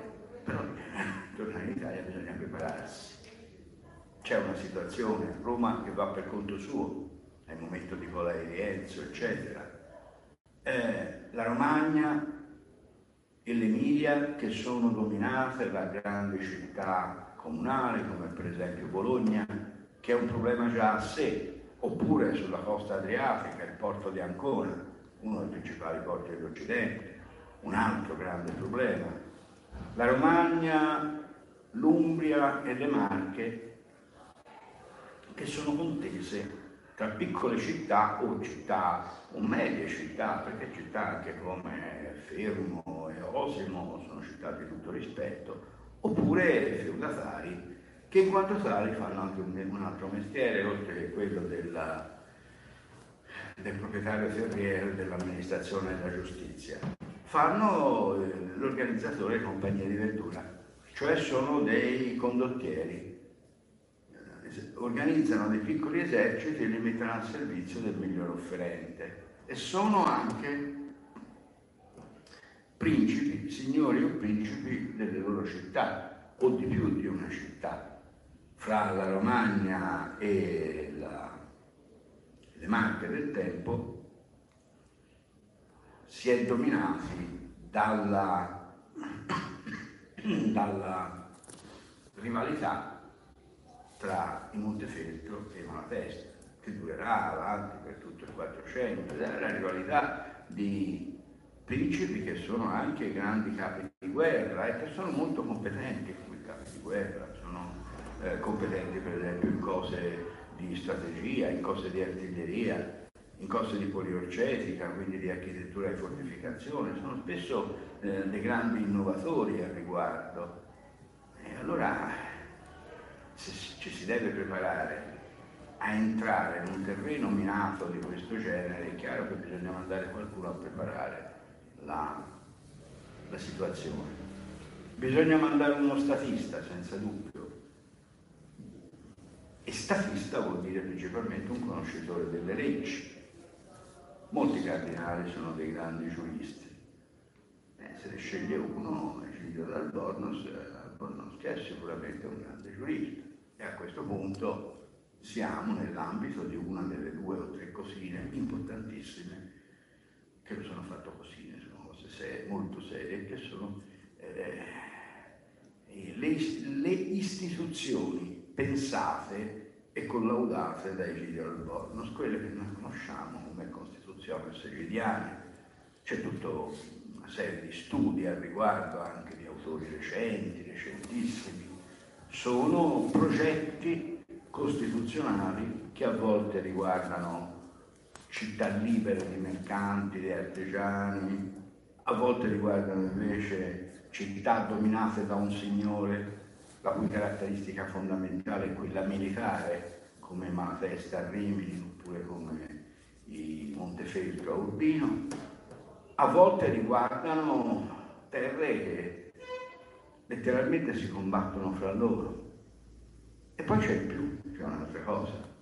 Siamo in un mondo in cui stanno sorgendo dei poteri nella penisola italica forti, importanti, magari decentrati rispetto alla struttura della penisola italica che tutti conoscono, ma che stanno crescendo e stanno mostrando la volontà di dominare tutta l'Italia, o direttamente oppure indirettamente attraverso forme di accordi egemonici. Questi due poteri sono evidentemente la dinastia francese degli, degli Angioini, che è succeduta agli Svevi nel 200 perché occupa l'Italia meridionale e la Sicilia, e che sì, è in rapporto con le di Francia, collegata alle di Francia, è consanguinea delle di Francia, ma ormai fa una politica del tutto originale e slegata dai voleri del re di Francia, ecco perché il re di Francia nel 300 è veramente molto debole, eh, è indebolito dal suo cugino e collega che pretende di essere re di Francia anche lui, che era il re d'Inghilterra. Eh, c'è stata una, una, crisi dinastica e alla fine l'aristocrazia francese si è, si è divisa in fautori della casa d'Orléans e fautori invece della casa reale inglese, che, che era arrivata fisicamente in Europa e ha organizzato una guerra i cui, cui risultati si sentono anche in Spagna, si sentono anche in Italia. Cosiddetto principe nero, il principe di Galles, eh, l'eroe cavalleresco della guerra dei cent'anni, uno che ha combattuto soprattutto in, in Spagna, in Francia si è fatto vedere pochissimo. Quindi un mondo estremamente complicato. Tornare nello stato della Chiesa come legato apostolico vuol dire trovare delle diocesi dissestate, con eh, una, un clero abbastanza ignorante e abbastanza indisciplinato e dove bisogna ricominciare da capo un lavoro di preparazione culturale di base che nell'Europa del tempo si era convinti di avere già fatto nei secoli precedenti, che l'università è una realtà eh, che comincia a fiorire e a funzionare in pieno XII secolo. Il XVI secolo è il tempo delle grandi università e una delle grandi università europee sta appunto nel territorio pontificio, l'Università di Bologna, dove non si fa tanto teologia, teologia si faceva a Parigi, mentre invece nell'Università di Bologna, libero comune, ma formalmente soggetto al Papa, e quando il Papa è abbastanza energico, non soltanto formalmente de- de- eh, soggetto, ma anche soggetto in realtà eh, sul serio, ed essere soggetti sul serio vuol dire pagare le tasse, eh, dove c'è? c'è una grande università e questa grande università è un po' in decadenza e bisognerebbe riorganizzarla. Eh, ma il primo vero studio, nel senso di studium universitario, il primo vero studio in Europa che si è modellato su un esempio che veniva addirittura dall'Islam, da, da Baghdad e da Cordova, il principio dell'insegnamento che non è più limitato a gruppi particolari ma che diventa una merce. La cultura che si può comprare e si può vendere, i professori che quindi vengono pagati per insegnare, gli allievi che pagano per imparare. L'università concepita non più come luogo di cultura eh, elevata, ma come luogo di cultura magari elevatissima, ma anche un luogo dove la cultura si compra e si vende come una merce termine universitas nel latino medievale non vuol dire quello che oggi vuol dire università, ma vuol dire semplicemente corporazione professionale. Ma nel 300 ormai le università sono radicate, ci sono anche fuori dal, no, dal mondo latino, le grandi università di Praga, le, le, le grandi università dell'est europeo, eccetera. E in queste università si studia soprattutto il diritto, perché il diritto è una scienza applicata, applicata alla realtà economica, applicata alla realtà politica. Si sceglie il cardinale d'Albornoz, che guarda caso è l'arcivescovo di Toledo, e tradizionalmente gli arcivescovi nelle città universitarie sono anche i cancellieri dell'università e lo si sceglie proprio perché c'è bisogno di riorganizzare anche quell'aspetto della vita cittadina nella, eh, negli stati pontifici dove sta languendo. E Albornoz eh, ci pensa in tutti i modi. Albornoz, come sapete, ha avuto due legazioni, due periodi di legazioni pontificie, uno dal 57 al 63, sempre per volontà di Innocenzo prima eh, di ricordo più il nome, non importa, un lapsus di, eh, non urbano, eh, beh, mi verrà, e poi di Innocenzo e poi naturalmente di Urbano V, che però lo avversa. E allora cerchiamo di capire un po' anche questa, questo problema politico che Albornoz si trova davanti. Lui deve riorganizzare un po' tutto, l'economia, la politica, i rapporti, i rapporti politici che sono anche rapporti militari nelle Marche e nell'Umbria, per esempio, le guerre sono guerre endemiche tra poteri feudali e anche fra città. Eh, non è che, a parte la grande rocca assesana, che però è piuttosto tarda, ma che è importante perché ha un posto d'osservazione straordinario per tutte le vie pellegrinaggio verso Roma, eccetera. A parte quella, le due capitali dell'Albornoz, credo che tutti quelli che hanno letto qualcosa sull'Albornoz lo sappiano, sono il castello fortezza di Ancona e quello di Gubbio. Eh, perché si sceglie proprio quelle due posizioni e non altre? Ancona è intuitivo. Dopo Venezia Ancona è la prima città, de, la prima città portuale della, dell'Adriatico, ormai ha superato ampiamente quello di Bari perché eh, il porto di Bari, eh, che era un porto prediletto dagli svevi, gli angiolini lo hanno un pochino punito, lo hanno, lo hanno penalizzato, a vantaggio naturalmente di Napoli o dei, o dei porti siciliani. E allora il porto di Bari è un po' decaduto. C'è il, il grande porto di, di Ragusa in ascesa, Ragusa nel senso di oggi Dubrovnik sulla costa croata.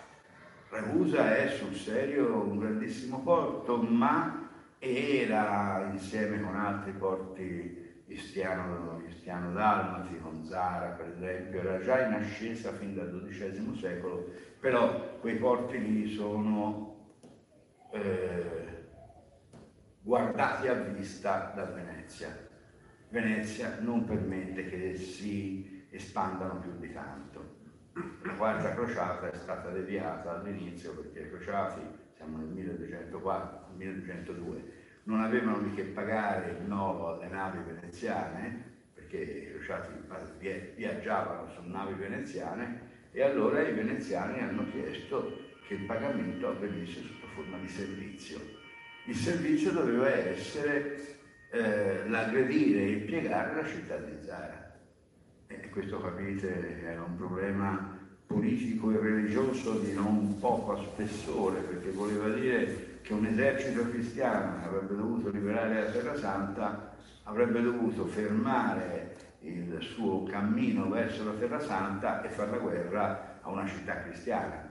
E questo naturalmente era qualcosa che né il Papa né la Chiesa, i fedeli erano disposti a inghiottire, poi naturalmente l'hanno inghiottito, ma eh, tutto questo ha lasciato, ha, ha lasciato un segno praticamente.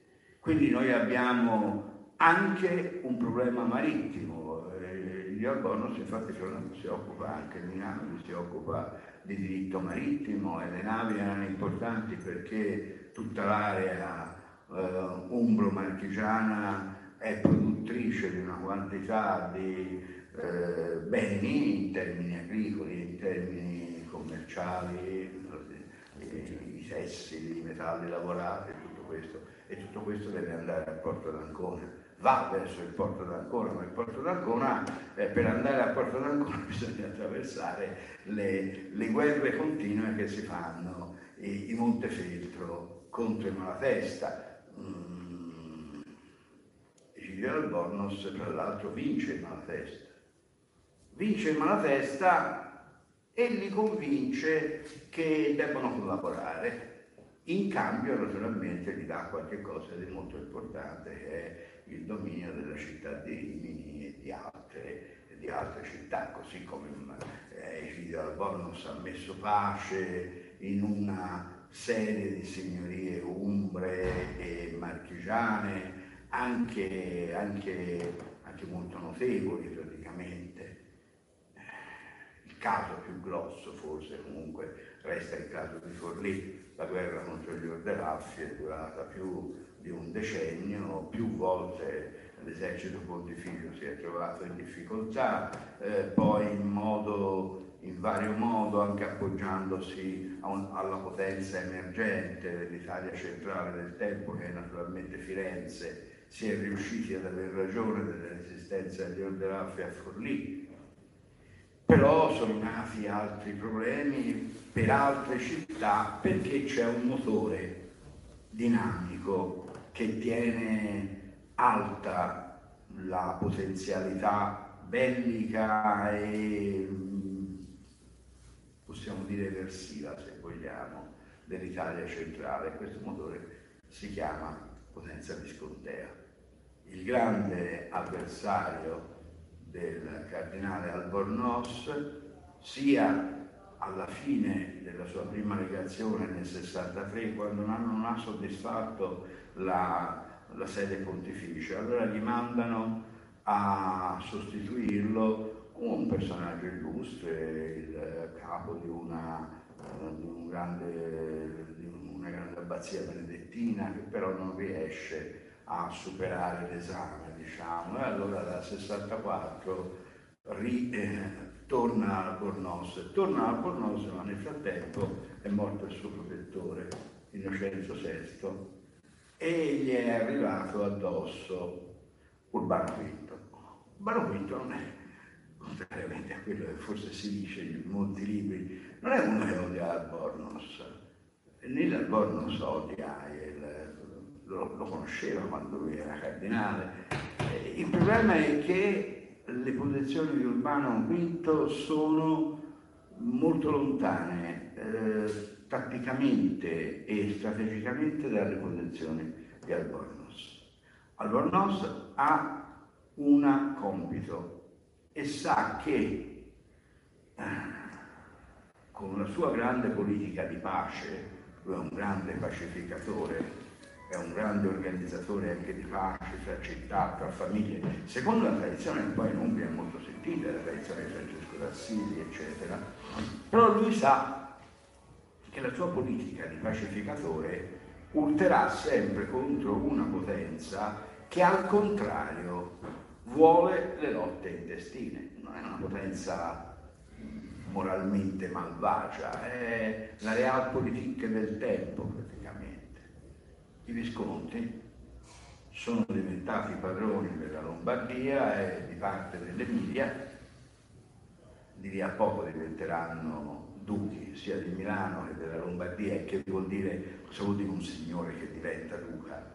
Non si tratta di titoli nobiliari, si tratta di questo, il signore, non a caso il termine dominum sostegno è un termine molto vago, eh, vuol dire semplicemente eh, il gestore della politica di un certo luogo per delega dal basso.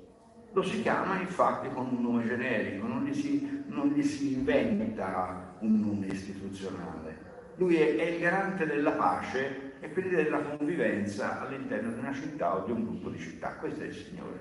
Di solito è un grande aristocratico guerriero dei dintorni della città, so, Verona, Mantova, quindi i, i Scaligeri, Gonzaga, eccetera, sono signori locali che poi si sono impadroniti del capoluogo e esercitano un potere che è soprattutto militare. Però c'è il problema che sono eletti dal basso. Dal basso vuol dire che a un certo punto i consigli cittadini, perché si tratta di comuni che sono strutturati, non c'è una realtà anarchiche, decidono di dare la balia, si dice proprio così, Baius nel basso latino, nel latino medievale, è il falconiere. Il falconiere è quello che eh, tiene sulla, sull'avambraccio il falco e lo guida. Quindi il dar la balia a qualcuno significa dare un paese, una città, una regione con pieni poteri in mano a un signore. Naturalmente questi pieni poteri non sono ereditari, anzi originariamente sono anche a tempo, pieni poteri per un anno, pieni poteri per cinque anni. Il problema è che quando a uno gli danno i pieni poteri, poteri, ne abbiamo molti di esempi nella storia, lui tende a tenerseli dopo, questo è il grande problema del Signore. Il Signore d'altra parte ha, le sue gatte a pelare perché sa benissimo che i suoi amministrati, i suoi sudditi che sono tali volontariamente, quindi la signoria è un'esperienza democratica, diremmo noi, dal basso, e possono cambiare idea, possono essere influenzati da fuori, possono trovare un signore migliore. E allora cosa succede? Eh, bisogna cambiare linea di dipendenza. Ecco che i signori si rivolgono a personaggi che hanno un potere indiscusso che non viene dall'alto, ma che, che dal basso, ma che viene dall'alto. In Italia questi, questi poteri ce l'hanno due persone sole, il Papa o l'Imperatore. E allora quando da eh, signori si diventa principi, lo si diventa perché si entra in un ordine gerarchico di tipo feudale, adottando una nomenclatura feudale, che ci mette in una linea di gerarchia che non dipende più dal popolo, dal basso, per cui quando il popolo non vuole più il Signore lo caccia. Beh, se il Signore è abbastanza forte da restare in, in, in sella nel suo paese ci resta e punisce i ribelli, ma se i ribelli lo cacciano, lui non si può rivolgere a nessuno per chiedere di rientrare legittimamente nella sua proprietà, perché quella non è la sua proprietà, lui era lì per consenso, per consenso popolare. Nel Principato succede un'altra cosa, contrario. Eh, succede il contrario. Succede che quando l'imperatore e il Papa hanno dichiarato che un, cer- un certo personaggio è diventato duca di Mantova, duca di Ferrara, eh, duca di Ravenna o, o duca di Verona o altre cose, lui è inserito in un ordine feudale che ha una legittimità dall'alto e se il suo popolo si ribella è lui che cade sotto i fulmini della legge, è lui ribelle. E allora il principe può chiamare legittimamente in aiuto le forze imperiali e obbligare il suo popolo a, te- a chinare la testa. Questo nei, negli stati pontifici succede allo stesso modo, solo che il Signore cosiddetto eminente, il Signore che sta in alto e che legittima questa linea di potere, non è l'imperatore ma è il Papa.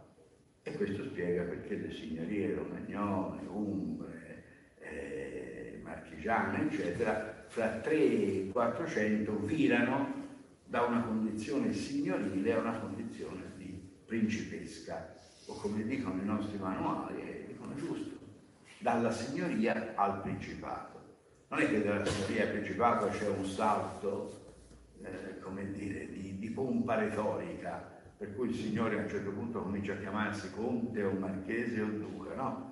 C'è un salto giuridico preciso che implica una discontinuità sul piano della concezione delle fonti del potere.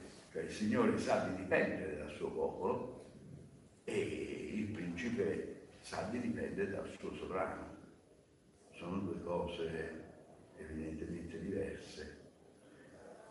Albornoz eh, pilota anche queste cose.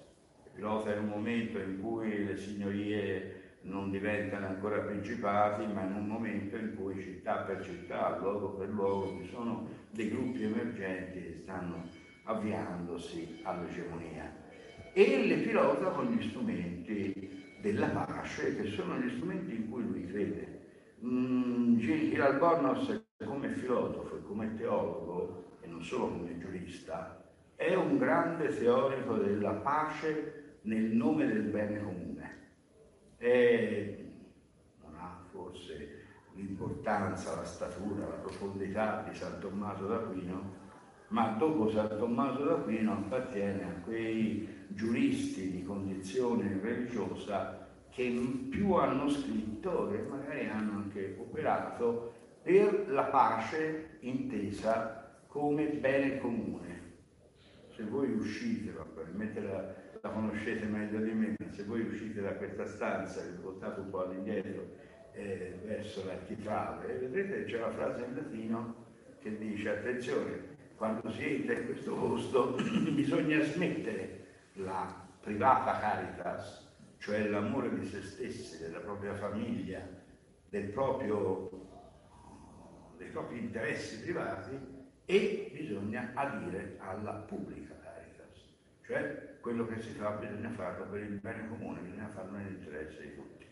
Questo è il, il principio dell'arbornos costituzionalista, quindi al di là delle divisioni, chi dice che era tutto sommato un signore longanimo, eccetera, e chi dice che invece ha distrutto, ha distrutto paesi interi, ha incendiato città, ha fatto decapitare persone, e che sono vere tutte e due le cose, perché sono esattamente le cose che succedono quando si è, quando si è un governo, quando si deve amministrare il potere. Al di là di questo, Albornoz domina questa, eh, domina questa problematica e la domina bene però sulla base di una scelta politica forte e veramente mi, eh, mi, mi appresto a finire. Questa base di politica forte è la seguente.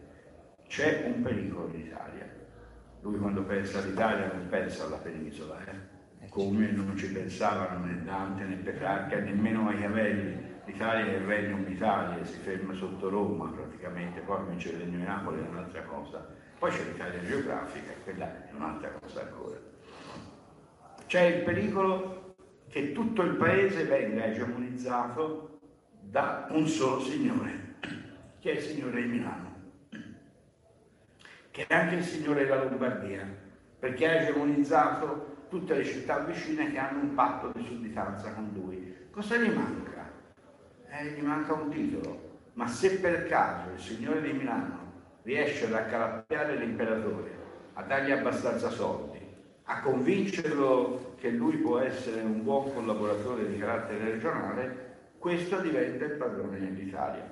È quello che ha rischiato di avvenire. Poi rischiato, io uso l'aggettivo rischiato perché è il primo che mi viene a mente alla fine del pomeriggio quando uno è stanco ma in realtà potresti anche dire che sarebbe, sarebbe stato meglio se ci fossero, se gli scontri per esempio fossero riusciti a fare quello che secondo Machiavelli voleva già fare prima dei Visconti il signore di, di Lucca e di Pisa, Castruccio Castracani, che però era un signore un pochino più modesto. I Visconti no, soprattutto l'arcivescovo Giovanni, ci vanno molto, che è rivale dell'Albornoz, che non muore, muoiono tutte e due a Roma. E ci vanno molto vicini. Stanno per costruire una monarchia federale imperfetta in Italia che, se ci sarà, sarà legittimata dal potere imperiale. Come? Semplicissimo, l'imperatore, e c'è un imperatore che è disposto a questo, che è Carlo Carlo V,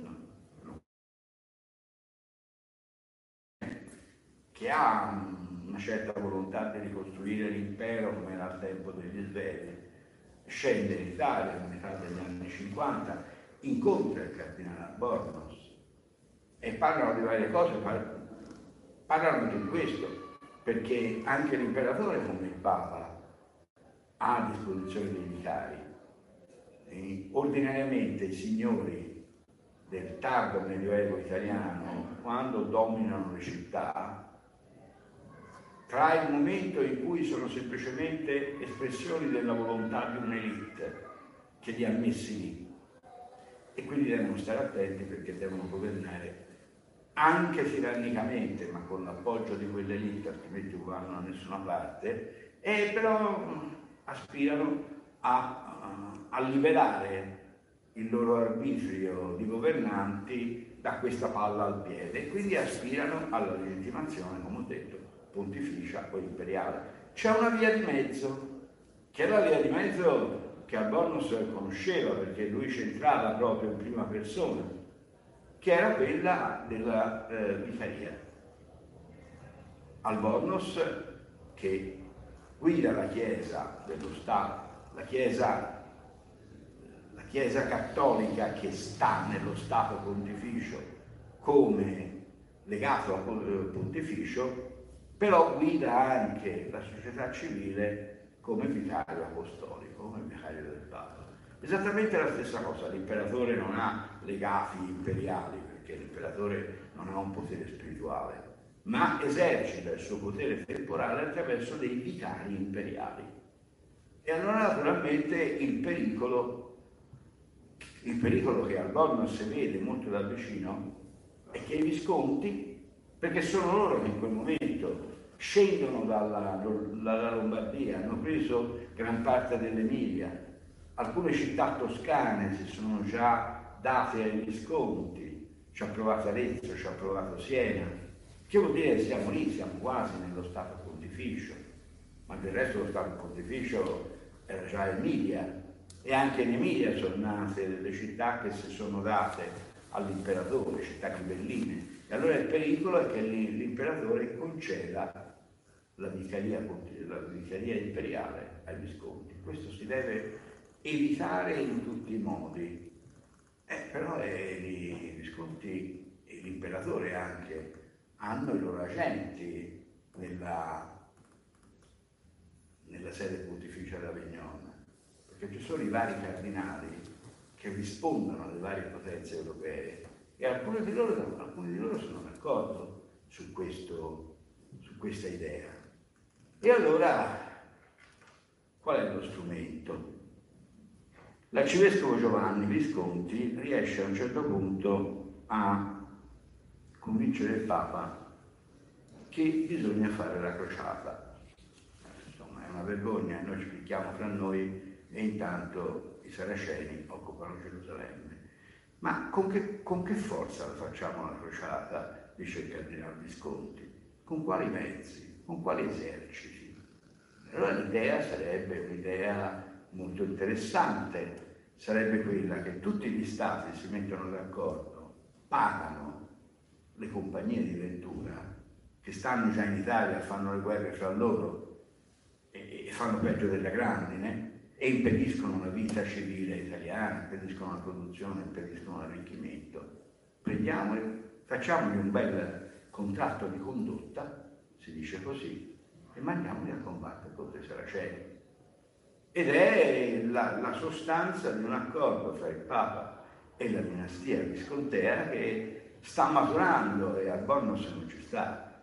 Bornos non ci sta perché ha capito bene che se questa cosa avviene, praticamente, il grande regista di tutto sarà il Visconti. E il Visconti ha delle brame precise su tutta l'Italia. E allora, a questo punto, lui, che era un militare molto esperto, cerca disperatamente di convincere i singoli comandanti delle compagnie di ventura, che spesso sono anche dei signori cittadini, come lo sono in Malatesta, a Rimini, a Pesaro, a Fano, come lo è il, eh, il futuro Luca di Urbino, Urbino il, eh, il conte di Montefeltro, a non stare a questo gioco. Questo gioco diventa ancora più pesante quando, due anni dopo, si capisce che la crociata con le compagnie di Ventura non si può fare intanto non sono all'altezza di poter organizzare un esercito tale da poter riprendere Gerusalemme, però sono all'altezza di non andare d'accordo fra loro e allora fanno le loro guerre intestine, le loro guerre fra loro, ma le loro, le loro guerre fra loro, le compagnie di Ventura usano farsele finanziare dagli altri, cioè dai comuni. Anzi, i comuni o le città o i piccoli signori o quello che volete sono prigionieri delle compagnie di Ventura. Una compagnia di Ventura in tempo di guerra non è troppo dannosa.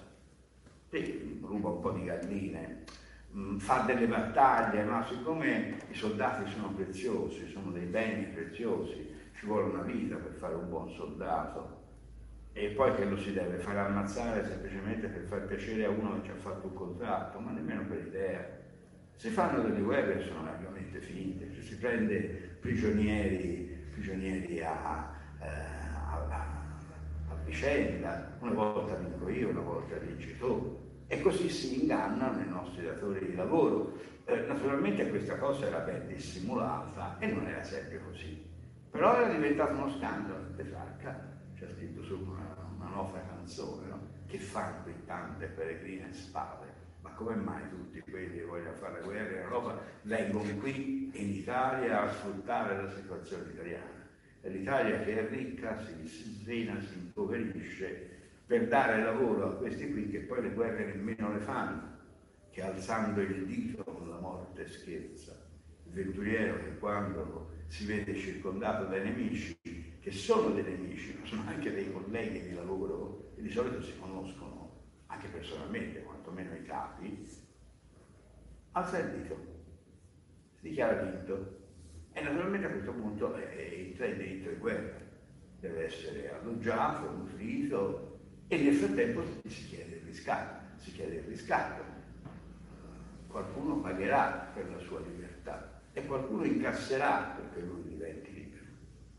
Questo meccanismo la Nostra, che è del mestiere, lo conosce benissimo per cui non è d'accordo quando il Papa e i Visconti hanno deciso di fare la crociata e mandare i venturieri in Terra Santa e dice non ci andranno mai e cerca di persuaderli a non andarci e ci riesce, ma quando nel 65 il, eh, il gioco viene a galla e i, i patti fatti saltano tutti per aria, allora a questo punto il Papa e il Visconti chiedono alle varie città d'Italia di fare un'altra crociata, stavolta non una crociata contro Gerusalemme utilizzando le compagnie di Ventura, ma una crociata contro le compagnie di Ventura per distruggerle. E ancora una volta Albornoz non ci sta, non ci sta perché tecnicamente è un po' militare e dice no, non funziona perché tutto questo, l'unica forza militare potrebbe essere in grado di garantire un successo del genere, ce l'ha il Visconti. E il Visconti naturalmente lavora per avere lui la signoria per tutta un'area che comincia a sud delle Alpi e arriva fino ad Arezzo, arriva fino a Cortona, arriva fino a Viterbo e quindi evidentemente questo non si può fare. E a questo punto il Papa Urbano capisce, siamo nel 63, che se lui vuole recuperare la sua libertà come pontefice, deve tornare a Roma, che se lui vuole curare di vivere in un mondo come quello romano, razziale, degli stati della Chiesa in ordine, deve organizzarsi in prima persona che deve abbandonare la speranza di mettersi d'accordo con questo o con quell'altro signore italiano e che deve lui in prima persona organizzare il suo rientro. Rientra, parte da Marsiglia, approda a Corneto, cioè eh, oggi Corneto è la città di Tarquinia, c'è la palude quindi la malaria, ma gli va bene, arriva a Viterbo, a Viterbo Egidio lo aspetta, Egidio ormai eh, si è rimesso la corazza in tutti i sensi, anche in quello, anche in quello vero, reale, e è allora, è in quel contesto che nel giro di pochi mesi avvengono tutta una serie di cose che entusiasmano i territori umbri, eh, marchigiani romagnoli, la concessione di una serie di privilegi da parte del Papa che sta tornando, sta tornando come sovrano, ma come sovrano di giustizia, come sovrano di libertà, come sovrano di pace, quindi concessioni di, di privilegi che sono spesso aggravi, eh, sgravi fiscali e pressioni sulle città più grandi perché cessino di opprimere quelle più piccole. In questo ambito ci rientra la famosa liberazione di Assisi dal gioco perugino e quindi questo spiega perché nel, dal 67 eh, il cardinale Albornoz, che poi non si era fatto tanto vedere da queste parti, non c'era andato, è venuto tanto spesso ad Assisi, diventa una sorta di eroe, di eroe cittadino. Lo fa per pochi mesi perché eh, pochi mesi dopo il ritorno di Papa Urbano V a Roma e poi eh, nel 67 nell'agosto del 67, probabilmente per una febbre um, di tipo eh, paudoso, per una sorta di malaria, il cardinale Albornoz muore ai, ba- ai bagni di Viterbo, vicino alla città di Viterbo, che era una delle sue città preferite, anche per, per un certo periodo aveva giurato fedeltà ai Visconti, ma poi c'erano stati altri rivolgimenti. Ecco, questo è un quadro molto ingarbugliato e molto lacunoso dell'importanza effettiva ai livelli religioso, perché si è curato, soprattutto, ecco, non era un, non era un temperamento mistico, questo non lo si può dire. Mi chiedevo, professore, mi chiedevo, professore, se i nostri ospiti hanno qualche e, domanda. Infatti. Infatti era proprio questo. Dicevo. Qualche curiosità perché veramente ascoltarla diciamo, eh, ci trasporta, almeno a me trasporta proprio in quel momento e sembra proprio di viverla quando le Beh. parla. E non so, non mi dà una responsabilità in più perché no, io sono fatto sempre. Trascina, trascina l'ascoltatore. Non è un mistico, però è un organizzatore, era uno che forse non pregava troppo, però capiva che nel Trecento è, un, è, un'epoca di umanesimo nascente, ma preti erano molto ignoranti, per esempio. Questa è una preoccupazione che Alborno sa come la preoccupazione del commercio, la preoccupazione militare. Ecco.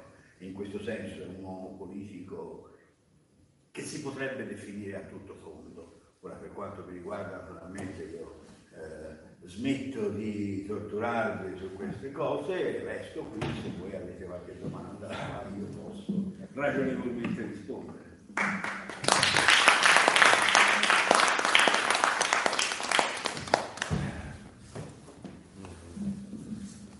Prima di tutto vorrei congratularmi con il professor Cardini per averci fatto un meraviglioso affresco di quello che sono stati quelli che vengono quasi considerati secoli bui della storia italiana. Però voglio fare un salto, vorrei fare cioè con lei un salto di cinque secoli. Per arrivare ad oggi e chiederle, e chiederle se secondo la sua esperienza e le sue conoscenze trova dei parallelismi tra, sono, tra i fatti che sono successi allora e che lei ci ha descritto, cioè praticamente la lotta tra l'impero e il regno, tra la Francia e la Germania, tra la Francia e l'Inghilterra, possa trovare, debba esserci, cioè radici molto antiche nella storia d'Europa che impediscono tutt'oggi quello che forse è un sogno destinato a, rimanere tale, cioè a costruire veramente un'Europa priva di frontiere, un'Europa che abbia un'unica guida politica, Ecco, questo, eh, questo pensiero mi, me l'ha ispirato lei descrivendo i cent'anni di guerra tra Francia e Inghilterra, le, le, le disastrose guerre tra Francia e Germania, l'assoggettamento dell'Italia a chiunque venisse in testa di passare qui da noi. Insomma, eh, ecco, io mi sono posto questo problema, cioè se praticamente ancora oggi noi sentiamo le viviamo, cioè magari inconsapevolmente le conseguenze di quelle che sono stati cinque secoli di guerra, di storia, di divisioni, di tentativi di sopraffazione uno sull'altro, di uno Stato, cioè sull'altro. E in tutto questo il papato forse ha anche un suo margine di responsabilità, voglio dire, perché non è che, che i papi sono passati in maniera indifferente rispetto alla storia del mondo. Grazie.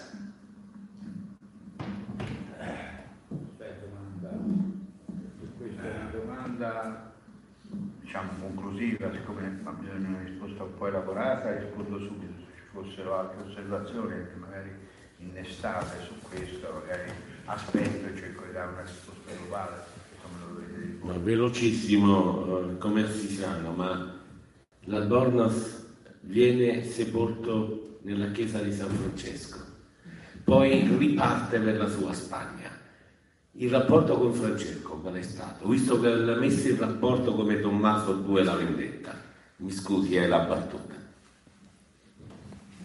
Ecco, ehm, il- l'attuale presidente della Società Internazionale di Studi Francescani, un mio caro vecchio amico, professor Merlo, con il quale poi non ci troviamo nemmeno sempre particolarmente d'accordo, l'amicizia è un'altra cosa.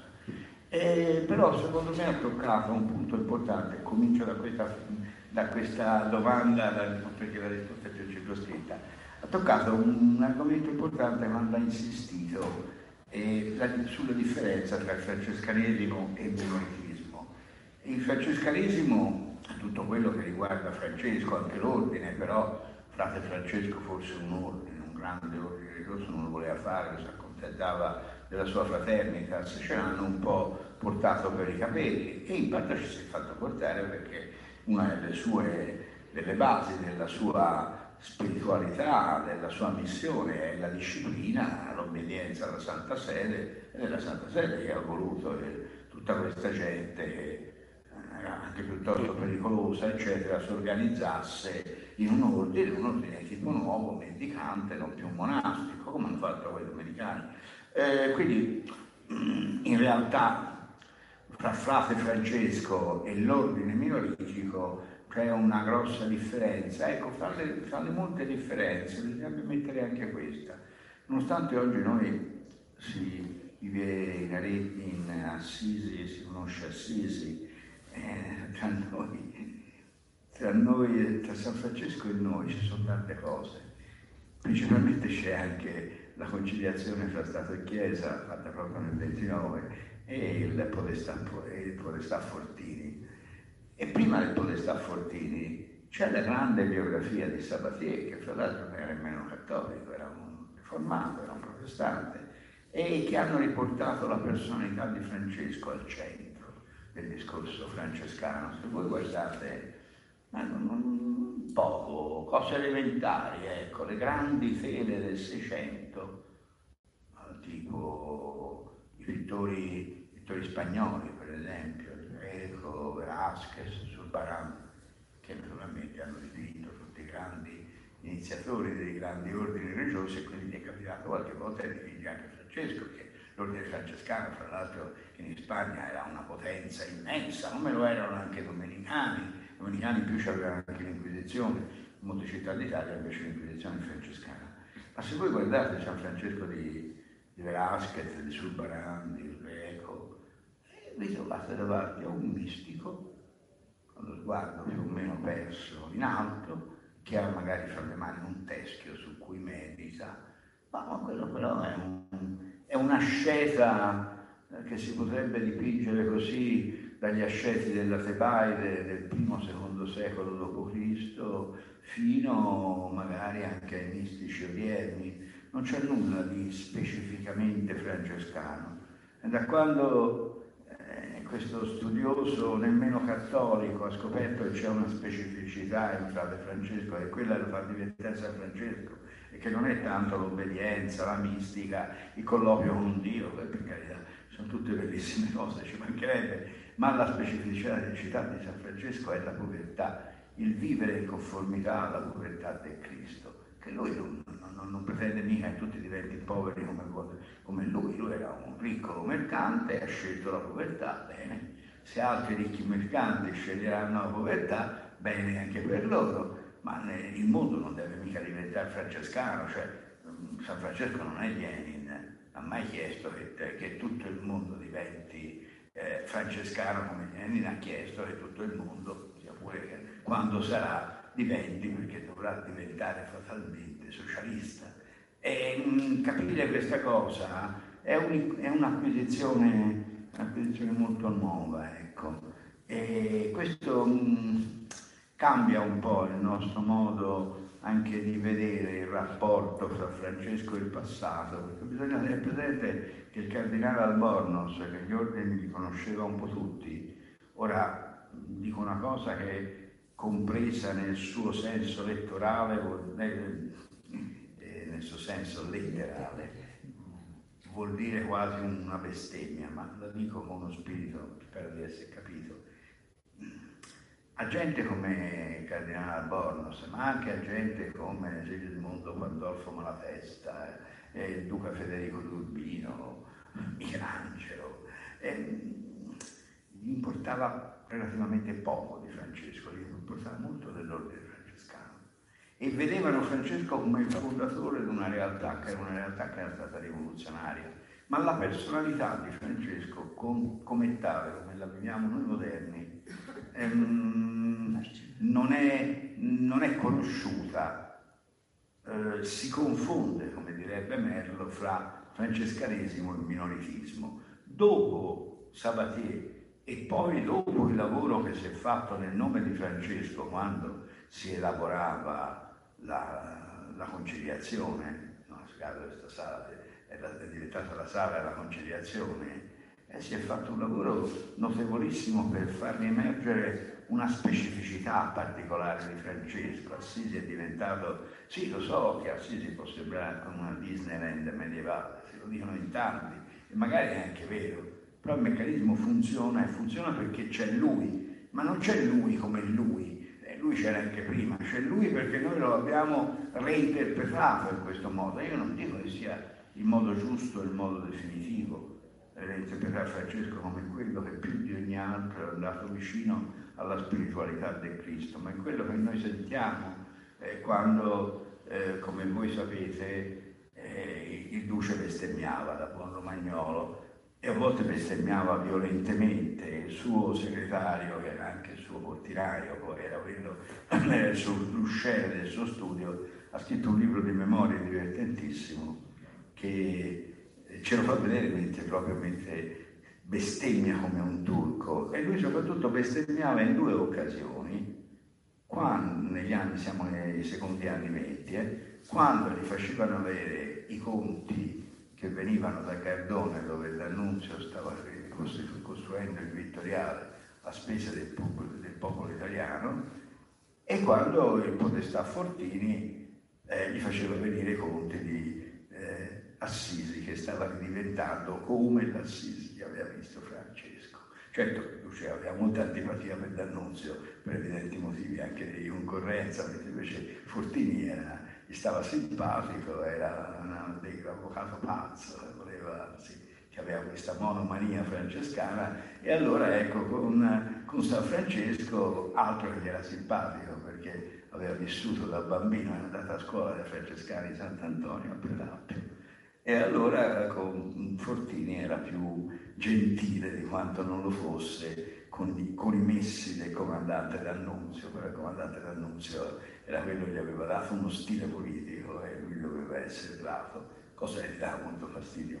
Ora, per dire che Albornoz pensa a Francesco, ma non pensa a Francesco come a una realtà che ha rivoluzionato il cristianesimo, siamo noi che ci pensiamo e altrimenti eh, Monsignor Bergoglio il nome di Francesco lo prendeva, prendeva, prendeva altri nomi, eh, non so quali, ma certamente non Francesco. Francesco l'ha preso perché Bergoglio è andato avanti sulla via di Francesco, forse un po' più sulla via, anche in qualche modo molto mediata sulla via di Lenin, e, e, e pensa che questo mondo non può sostenere la sperequazione fra, fra pochi estremamente ricchi e molti troppo poveri e che bisogna rimediare a tutto questo. E tutto questo è tradotto in un termine, termini anche sociali se vogliamo, tutti i rischi religiosi, no? le polemiche non sono gratuite in questi giorni, però è un Francesco che ormai è stato visto secondo la, la nostra rivoluzione storiografica, che data dall'Ottocento, data da Sabatier, passa attraverso tutto il lavoro della creazione della società di studi francescani. E la società di studi francescani a sua volta è stata un po' la colonna vertebrale di tutto quello che è successo qui in Assisi ma anche a Roma intorno agli anni venti quando eh, Francesco è stato proclamato patrono, il patrono, della nazione italiana esattamente mentre Stato e Chiesa facevano la firma dei trattati lateranensi. Anche lì è la soluzione a distanza con tanto di contenzioso economico, perché infatti lateranensi allo Stato italiano che sono costati pesantissimamente, di una situazione che ai suoi tempi l'Albornoz aveva visto allo stato, di, allo stato, non dico di nascita, ma a uno stato ancora di sviluppo giovanile. E anche in questo senso, insomma, lo ieri si riflette nell'oggi. Se lo vogliamo far riflettere sul domani, allora io penso questo. Non, non credo che pesino tanto sull'Europa il, la memoria delle, dei passati, delle passate lotte, sì, noi diciamo, noi siamo, noi siamo una civiltà vecchia. Da alcuni decenni a questa parte stiamo cercando di riorganizzarci sulla base di un'idea più giovane, che è un'idea vecchia anche lei, eh? che è l'idea di patria, l'idea di nazione, è un'idea antichissima come una, una, una patria, una nazione è il rapporto tra un popolo, la lingua che questo popolo totalmente o prevalentemente parla, anche forse il credo religioso, e dei confini geografici. Ora, tutto questo è antichissimo, però la nuova accezione di nazione, come la sentiamo noi, come realtà che appartiene a tutti i cittadini, che è il corpo e fascia, tutti i cittadini, non data da prima della rivoluzione francese, è stata elaborata attraverso il giacobinismo eh, e poi il bonapartismo e poi tutto il liberalismo ottocentesco, fino ad arrivare anche al nazionalismo dei tempi nostri. Mm, se noi vogliamo uscire dalle nostre piccole patrie e fare una grande patria europea, cosa, quali sono le due cose che pensiamo immediatamente? Primo, l'Europa come idea, addirittura come idea di continente, eccetera, è millenaria e quindi esiste nella misura in cui noi la contempliamo, vediamo che esiste nel passato concretamente sul piano politico esistono le ferite del fatto che ci siamo picchiati per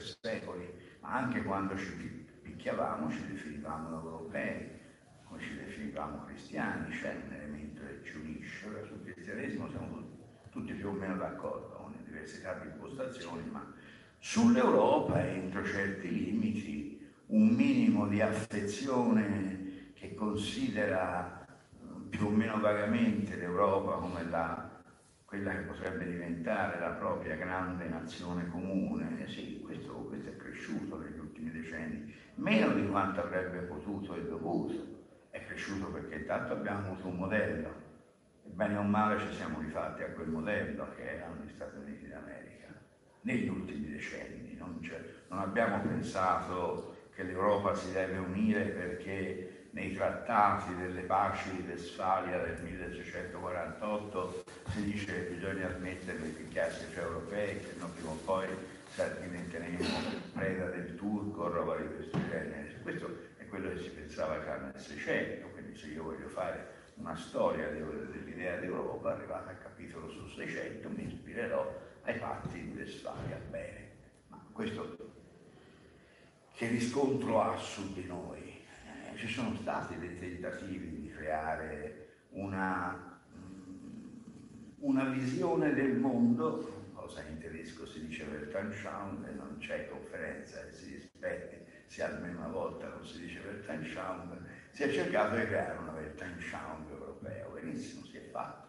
Anche ultimi secoli, insomma, nel mazzinianesimo c'era questa idea, la, la, la, giovane Europa è un'estensione della giovane Italia, naturalmente, però la giovane Europa andava all'indietro, parlava dell'unità dei popoli sotto Roma, però attenzione perché Roma non è una realtà europea, Roma è una realtà forse italica, quello sì, ma europea no, perché semmai è una realtà circo-mediterranea. Poi si parlava anche di altre cose, si parlava per esempio giustamente delle lotte contro l'Islam, sì, l'Islam è servito a definire un po' l'Europa a livello geoculturale, ma poi insomma le lotte contro l'Islam sono state lotte fondamentalmente contro i turchi tra eh, 400 e 900, in fondo erano guerre balcaniche o guerre, o guerre mediterranee, si va poco lontano, però c'era il modello su cui insisteva il mazzinianesimo di tutta questa mondo che parla latino, eh, che vive entro certi confini, che almeno fino a un certo momento eh, si è riconosciuto nella, nella religione cristiana.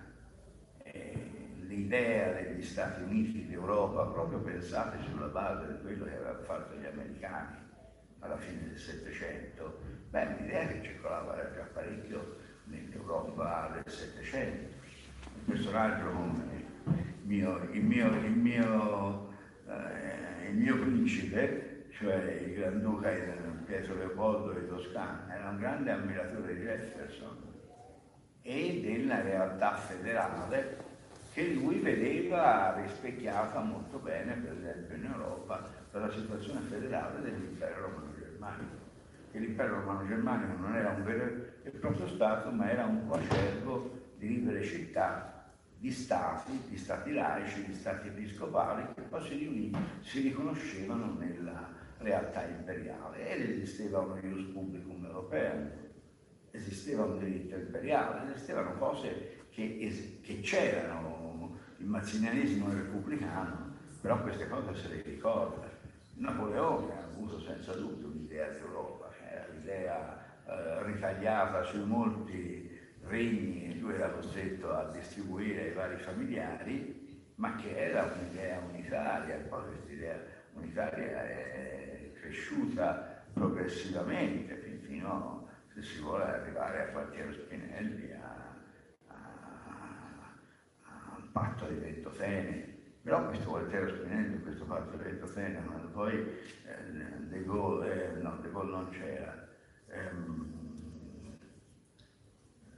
De Gasperi, Adenauer e Schumann ci hanno proposto di trasformare la comunità dell'Europa e della, della, eh, del carbone dell'acciaio in comunità economica europea e poi l'Unione Europea, noi abbiamo capito tutti, per noi mi ci metto anch'io perché allora ero giovanissimo, mi ricordo di essere stato entusiasmato, noi abbiamo capito tutti l'Europa moderna, attuale, dopo la seconda guerra mondiale, quando veramente abbiamo capito che non si possono più fare guerre fra europei perché altrimenti ci distruggiamo. E l'abbiamo visto, l'abbiamo visto a Dresda, l'abbiamo visto nei campi di sterminio, bisogna ammetterlo. Quindi uniamoci e se ci uniamo abbiamo già dei precedenti, ma in realtà noi i patti costitutivi dell'Unione Europea o non li avevamo letti li avevamo letti male, eh, episomati, eh, riassunti malissimo dalla stampa, dai media, dai giornali radio. Nessuno ci ha mai detto che l'Unione Europea sarebbe diventata unità europea in senso politico. Non l'ha detto nemmeno De Gasperi, non l'ha mai detto nemmeno De Nauer.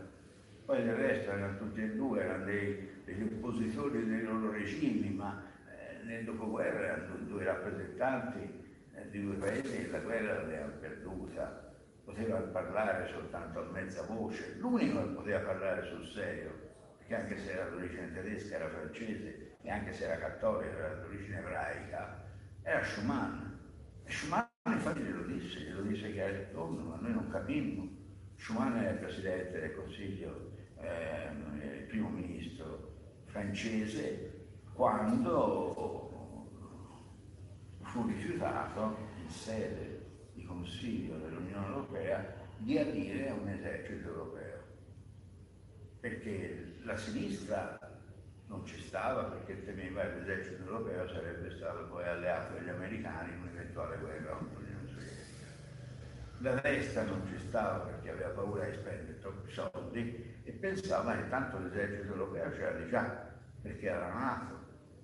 E Schumann rispose, no signori, che la NATO è un esercito in parte costituito da europei, dove gli alti comandi sono tutti in mano degli Stati Uniti d'America e le basi della Nato sono anche basi dell'esercito degli Stati Uniti d'America. E quindi se voi non volete fare un esercito europeo, perché vi costa caro, giustissimo, gli eserciti costano caro, però non potete, mai, non potete mai fare una credibile politica estera, che la politica estera non si fa se non, se non si ha un esercito, con la speranza di non doverlo mai usare, però ci deve essere, esattamente come le medicine in casa, no? Uno spera che vadano male, però eh, le tiene. E se voi non lo volete fare tutto questo, vuol dire semplicemente che l'unità europea non la volete. Volete pagare meno certi dazi e mettervi d'accordo per favorire certe merci, certe imprese, facciamolo. Ma per fare gli Stati Uniti d'America occorrono, eh, scusate, gli Stati Uniti d'Italia, no, gli Stati Uniti è, è, è l'ora che colpisce. Per fare gli Stati Uniti d'Europa. Occorre quello che occorre sempre per fare una realtà statale o sovrastatale. Occorrono le quattro unità. C'è l'unità di bandiera, che sono le istituzioni, l'unità di foga, che sono le istituzioni giuridiche, l'unità di moneta, qui ci vuole la moneta unica, e l'unità di spada. E questa era questa cosa perché dopo la, la seconda guerra mondiale eravamo tutti pacifisti, cioè perché dovevamo fare un esercito tanto ormai se ce n'è proprio bisogno c'è la Nato e questo Schumann sosteneva che non, sarebbe, non avrebbe funzionato, sarebbe stato uno degli elementi che avrebbero fatto fare l'Unione Europea. E secondo me aveva ragione, come aveva ragione quando diceva la moneta, la moneta volendo la potremmo anche fare, però se si deve fare una moneta fra realtà statuali che prima sono divise, poi finiscono, e bisogna fare una cosa dolorosissima ma necessaria, bisogna unificare il debito pubblico, diceva Schumann.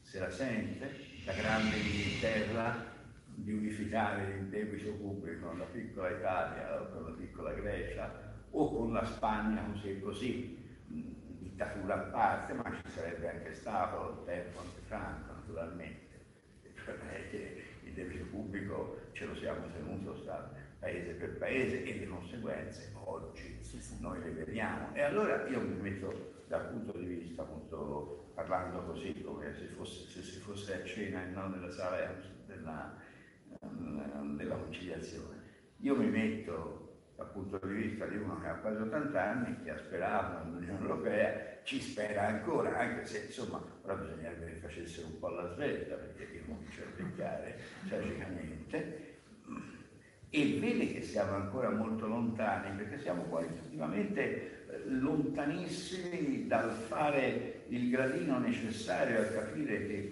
la strada dell'Unione Europea non è la strada dell'Unione politica. E allora bisognerebbe ricostituire l'Unione Europea su, altri, su altre basi, magari tenendo anche conto che sì, abbiamo fatto gli stati nazionali, sì, abbiamo fatto due guerre civili, due guerre mondiali, che erano soprattutto guerre europee, sono andate come sono andate. E ma a questo punto bisogna ripensare un po' tutto, bisogna anche pensare che per fare gli stati nazionali noi abbiamo sacrificato alcune realtà culturali, statuali, eccetera. Non so, dico per esempio, eh, i francesi hanno sacrificato i bretoni, gli occitani per non parlare cose per non parlare dei corsi, gli spagnoli hanno, hanno sacrificato i baschi, eh, il, i catalani soprattutto. L'Europa è fatta anche da questi, queste realtà, bisognerebbe rimettere un po' tutto in discussione, lo si potrebbe fare, sì, lo si potrebbe fare, se si avesse la volontà di poterlo fare, in insomma, si può pensare tutti male, tutti bene che si vuole nel risorgimento, sia in Italia che in Germania, sono due risorgimenti paralleli, ma è un lavoro che è stato fatto. Ora io constato sulla mia pelle, sulla mia pelle 79enne, constato che a me a scuola mi hanno parlato fin da quando avevo 16 anni dell'Europa, ma non hanno mai parlato della storia dell'Europa, di cosa significa l'Europa, di cosa potrà significare un giorno essere europei, delle ripercussioni che l'essere europei eh, potranno significare nell'equilibrio mondiale, dal momento che noi insomma, abbiamo vissuto a lungo un periodo di spaccatura mondiale, di guerra fredda, adesso pare che ci stiamo tornando, ma nel frattempo i vecchi problemi non li abbiamo, non li abbiamo mica risolti. I nostri ragazzi mano, manovrano l'euro, ma per esempio della storia civile europea divisa nei vari paesi, eccetera, eccetera, non lo sanno mica. Io proprio semplicemente, finché noi continueremo a dire che nella storia italiana ci sono dei momenti di gloria di elevatezza e dei momenti bassi, dei momenti di tristezza, dei momenti di vergogna, e a identificare questi momenti di vergogna, momenti in cui gli italiani non avevano poteri politici o militari, e andremo un poco lontano, insomma. Ragazzi bisognerebbe anche spiegarvi che nel Settecento, cioè nel secolo nel quale l'Italia era veramente, non esisteva, era, era, era, era, a pezzetti, era in ginocchio, arrivava la Martin e diceva ma questo è un popolo di morti. Beh, questo popolo di morti stava insegnando l'arte e la musica a tutta l'Europa, a Parigi, a Londra o a, a Mosca, a Vienna, si cantava in italiano. Certe cose della, della storia del diritto si studiavano su testi che erano testi italiani. Cioè l'Italia aveva un'importanza che non era l'importanza militare ma, o politica, ma era un'importanza su un altro piano. Ma queste storie noi non ne abbiamo fatte. Noi abbiamo fatto Erasmus e abbiamo mandato dei ragazzi in giro a imparare come si vive in altre città europee, a imparare magari anche qualche lingua, però un addestramento alla, a una coscienza nazionale eh, europea noi non l'abbiamo mai avuto. Il risultato è stato che è bastata una piccola prova e si è visto come è andata a finire la società civile italiana. Sono diventati tutti prima eurocritici, eh, eurocritici e poi anti-europeisti. Nessuno gli aveva insegnato capire, a vedere l'Italia nella prospettiva di una cosa che può essere sul serio, la tua patria. Finisco con un'altra osservazione che per un certo verso c'entra nulla, per un c'entra moltissimo, visto qual è l'insegnamento dello ieri nell'oggi. Noi lo possiamo, possiamo fare qualche cosa gli assisani e i perugini nel Medioevo ci avevano alle spalle le loro guerre, noi abbiamo le guerre contro la Germania, contro la Francia e l'Inghilterra, la guerra civile spagnola, possiamo fare qualcosa, ma io non vedo che questo possa essere un ostacolo, lo sarebbe se noi veramente pensassimo più di quanto non pensiamo alla storia, ma siccome noi non ci pensiamo molto al passato, perché come storia mi dispiace, ma è un dato di fatto, pensiamo molto al presente e al futuro giustamente. Bisogna guardare alle strutture del presente del futuro, Bisogna, bisognerebbe guardare per esempio alle risoluzioni dei problemi internazionali. Oggi i problemi internazionali dai migranti fino all'Amazzonia ce ne sono, insomma. E noi abbiamo un'organizzazione delle Nazioni Unite, abbiamo un Parlamento mondiale.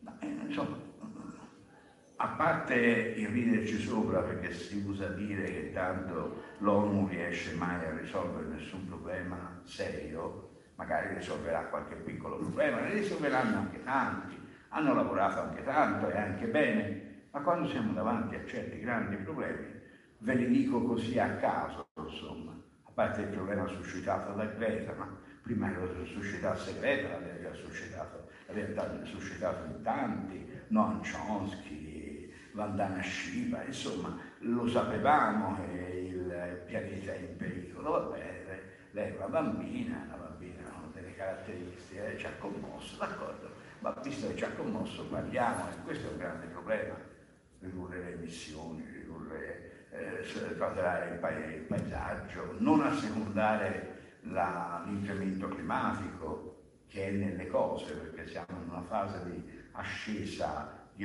verso ottimum climatico che riguarda la sinusoide climatica, dell'oscillazione dell'asse terrestre, su quello non ci si può fare nulla. Siamo in una fase di riscaldamento come lo siamo stati mille anni fa.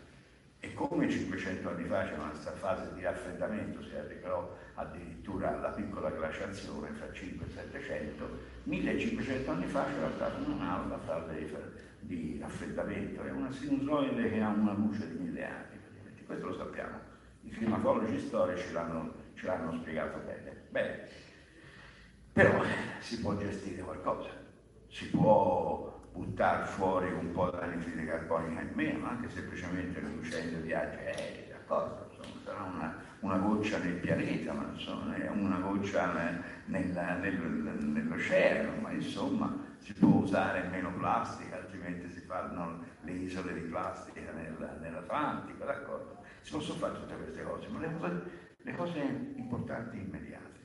Ma è possibile che noi siamo dal 1948, dal 1948, cioè da, da una sessantina d'anni, noi siamo sempre sotto la spada di Damocle del fatto che non riusciamo a risolvere il problema, un problema che dovrebbe essere mettere d'accordo circa 12-13 milioni di persone, 7 milioni di israeliani e ebrei e 4-5 milioni fra israeliani eh, non ebrei, quindi arabi, cristiani, musulmani e gente dei, paesi, dei cosiddetti territori occupati.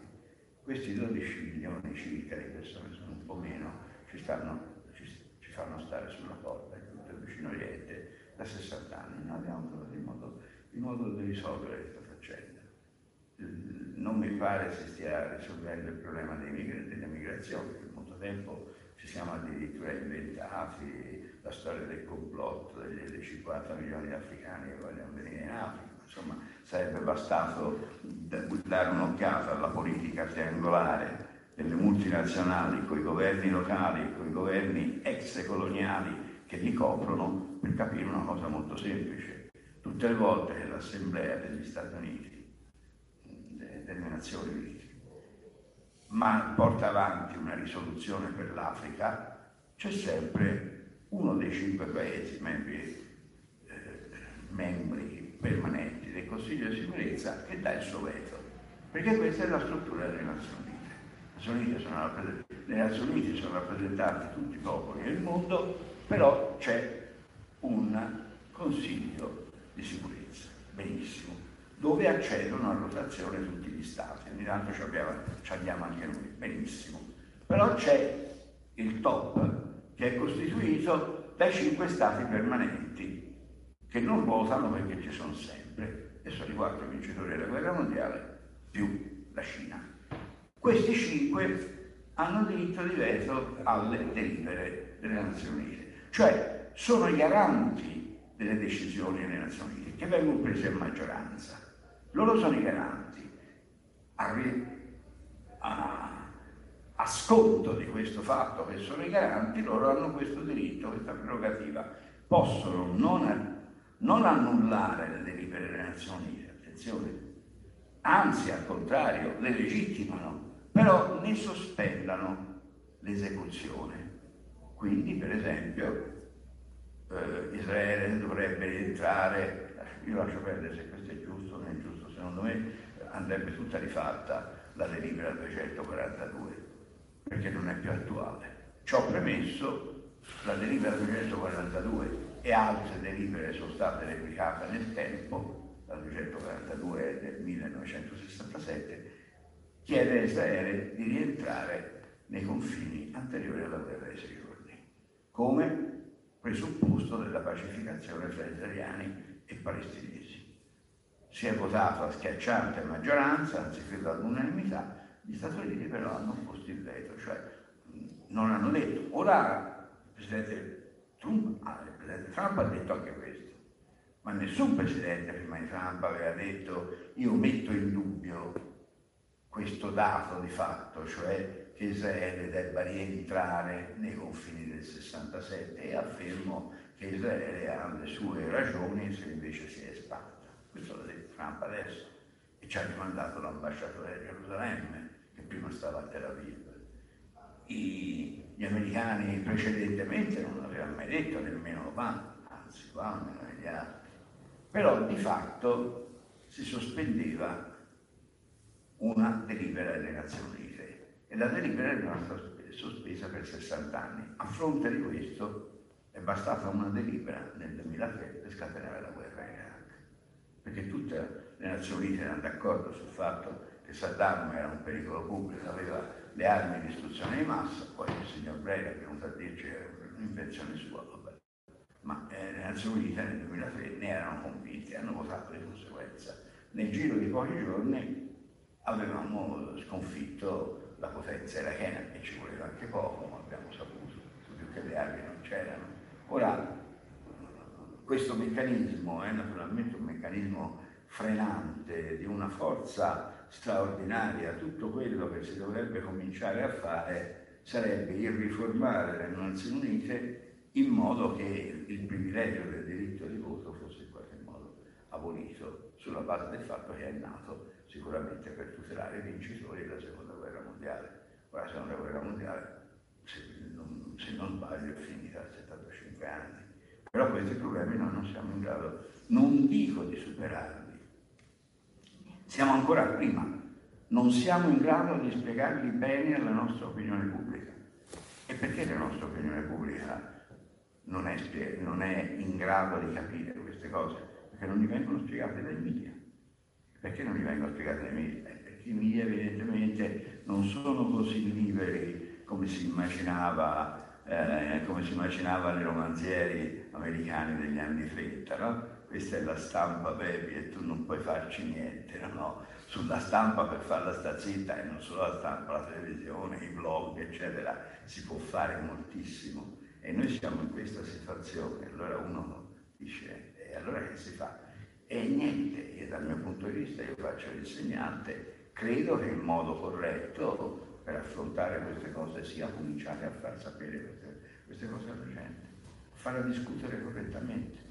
A non farla discutere su, su fantasmi, tipo arriva quello dall'Africa e ci invade, oppure eh, l'ISIS o via discorrendo, anche se, come vedete, siamo stati impotenti perfino a evitare che si, riac- che si riaprisse la guerra, la guerra curda praticamente, forse finirà nel giro di pochi giorni, potrebbe anche, potrebbe anche espandersi a macchia d'olio perché vicino al, ter- al, ter- al, teatro della guerra curda c'è l'esercito siriano realista, dietro l'esercito siriano realista ci sono le basi della marina russa all'Attachie con tanto di missili a testata nucleare, ma i missili a testata nucleare ci sono anche nel Golfo, nel, nel Mar Rosso, ci sono nel Mediterraneo, no?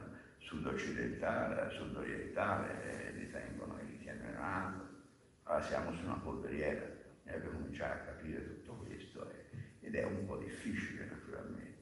La cosa è che in tutto ciò mi sembra patetica è la visione naturalmente eh, cattiva e fatta apposta per scandalizzare, ma insomma qualificante di tutti i ragazzini inglesi dopo l'ennesima manifestazione pro-Greta si fiondano delle hamburgerie, perché se c'è una cosa che produce anidride carbonica, inquinamento, eccetera, sono proprio gli hamburger. D'altra parte, questo è lo spirito del tempo, si può anche chiedere a un ragazzino di, di, di protestare, di scioperare, ma anche di, di, macerarsi e di far penitenza, è più. Bene, scusate perché queste sono parole libertarie. Grazie professore.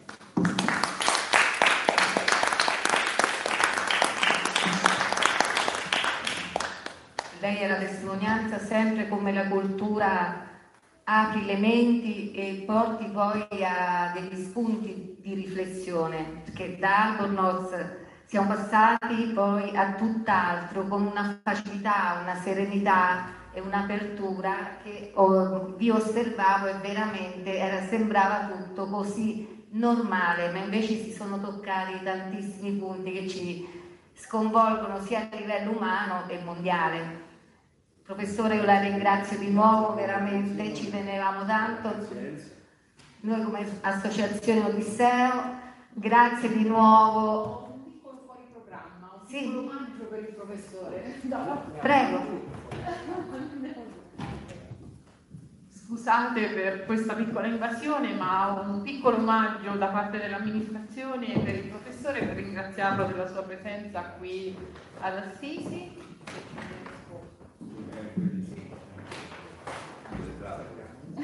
Allora, è, è un piccolo omaggio francescano, ma con un significato molto alto, perché è l'immagine della predica agli uccelli di San Francesco che riproduce l'affresco di Giotto. E dietro, e dietro c'è il cantico delle verdure. Quindi questo messaggio francescano dopo che abbiamo il- No, dentro la Basilica È una Superiore. riproduzione della Basilica Superiore di San Francesco. Abbiamo parlato prima dei messaggi francescani e dell'universalità dei messaggi francescani, questo ecco a ricordarlo. Grazie. Bene, grazie. Sì, sì, è utile. Sarà utile.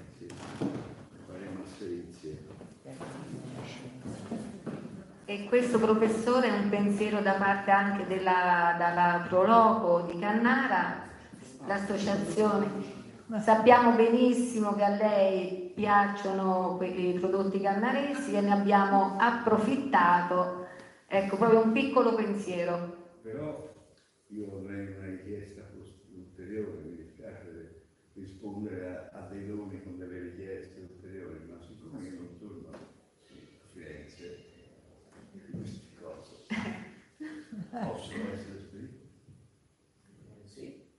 E questo mi farebbe molto piacere perché non so dove mettere. Sì, sì, non si preoccupi. E sicuramente uno dei prodotti non è molto agevole. indicato per continuare a girare nei vari treni, immagino. Sarei cacciato Ecco. della Repubblica. Va bene, io spero che l'incontro sia stato interessante. Noi come associazione abbiamo realizzato veramente una cosa che ci tenevamo tantissimo e eh, grazie di nuovo al professore. Grazie.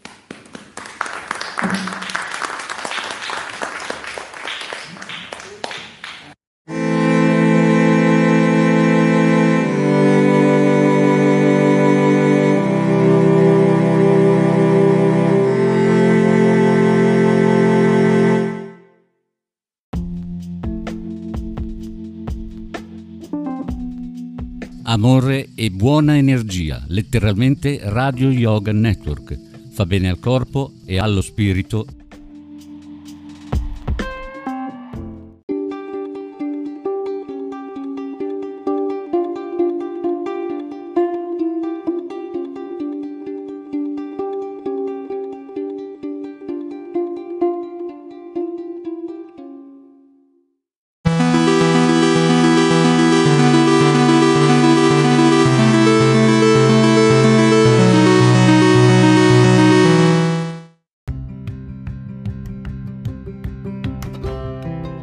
Sei all'ascolto di K Radio, un'emozione nuova. www.letteralmente.info. Dal passato un nuovo presente. K Radio Bologna chiocciolagmail.com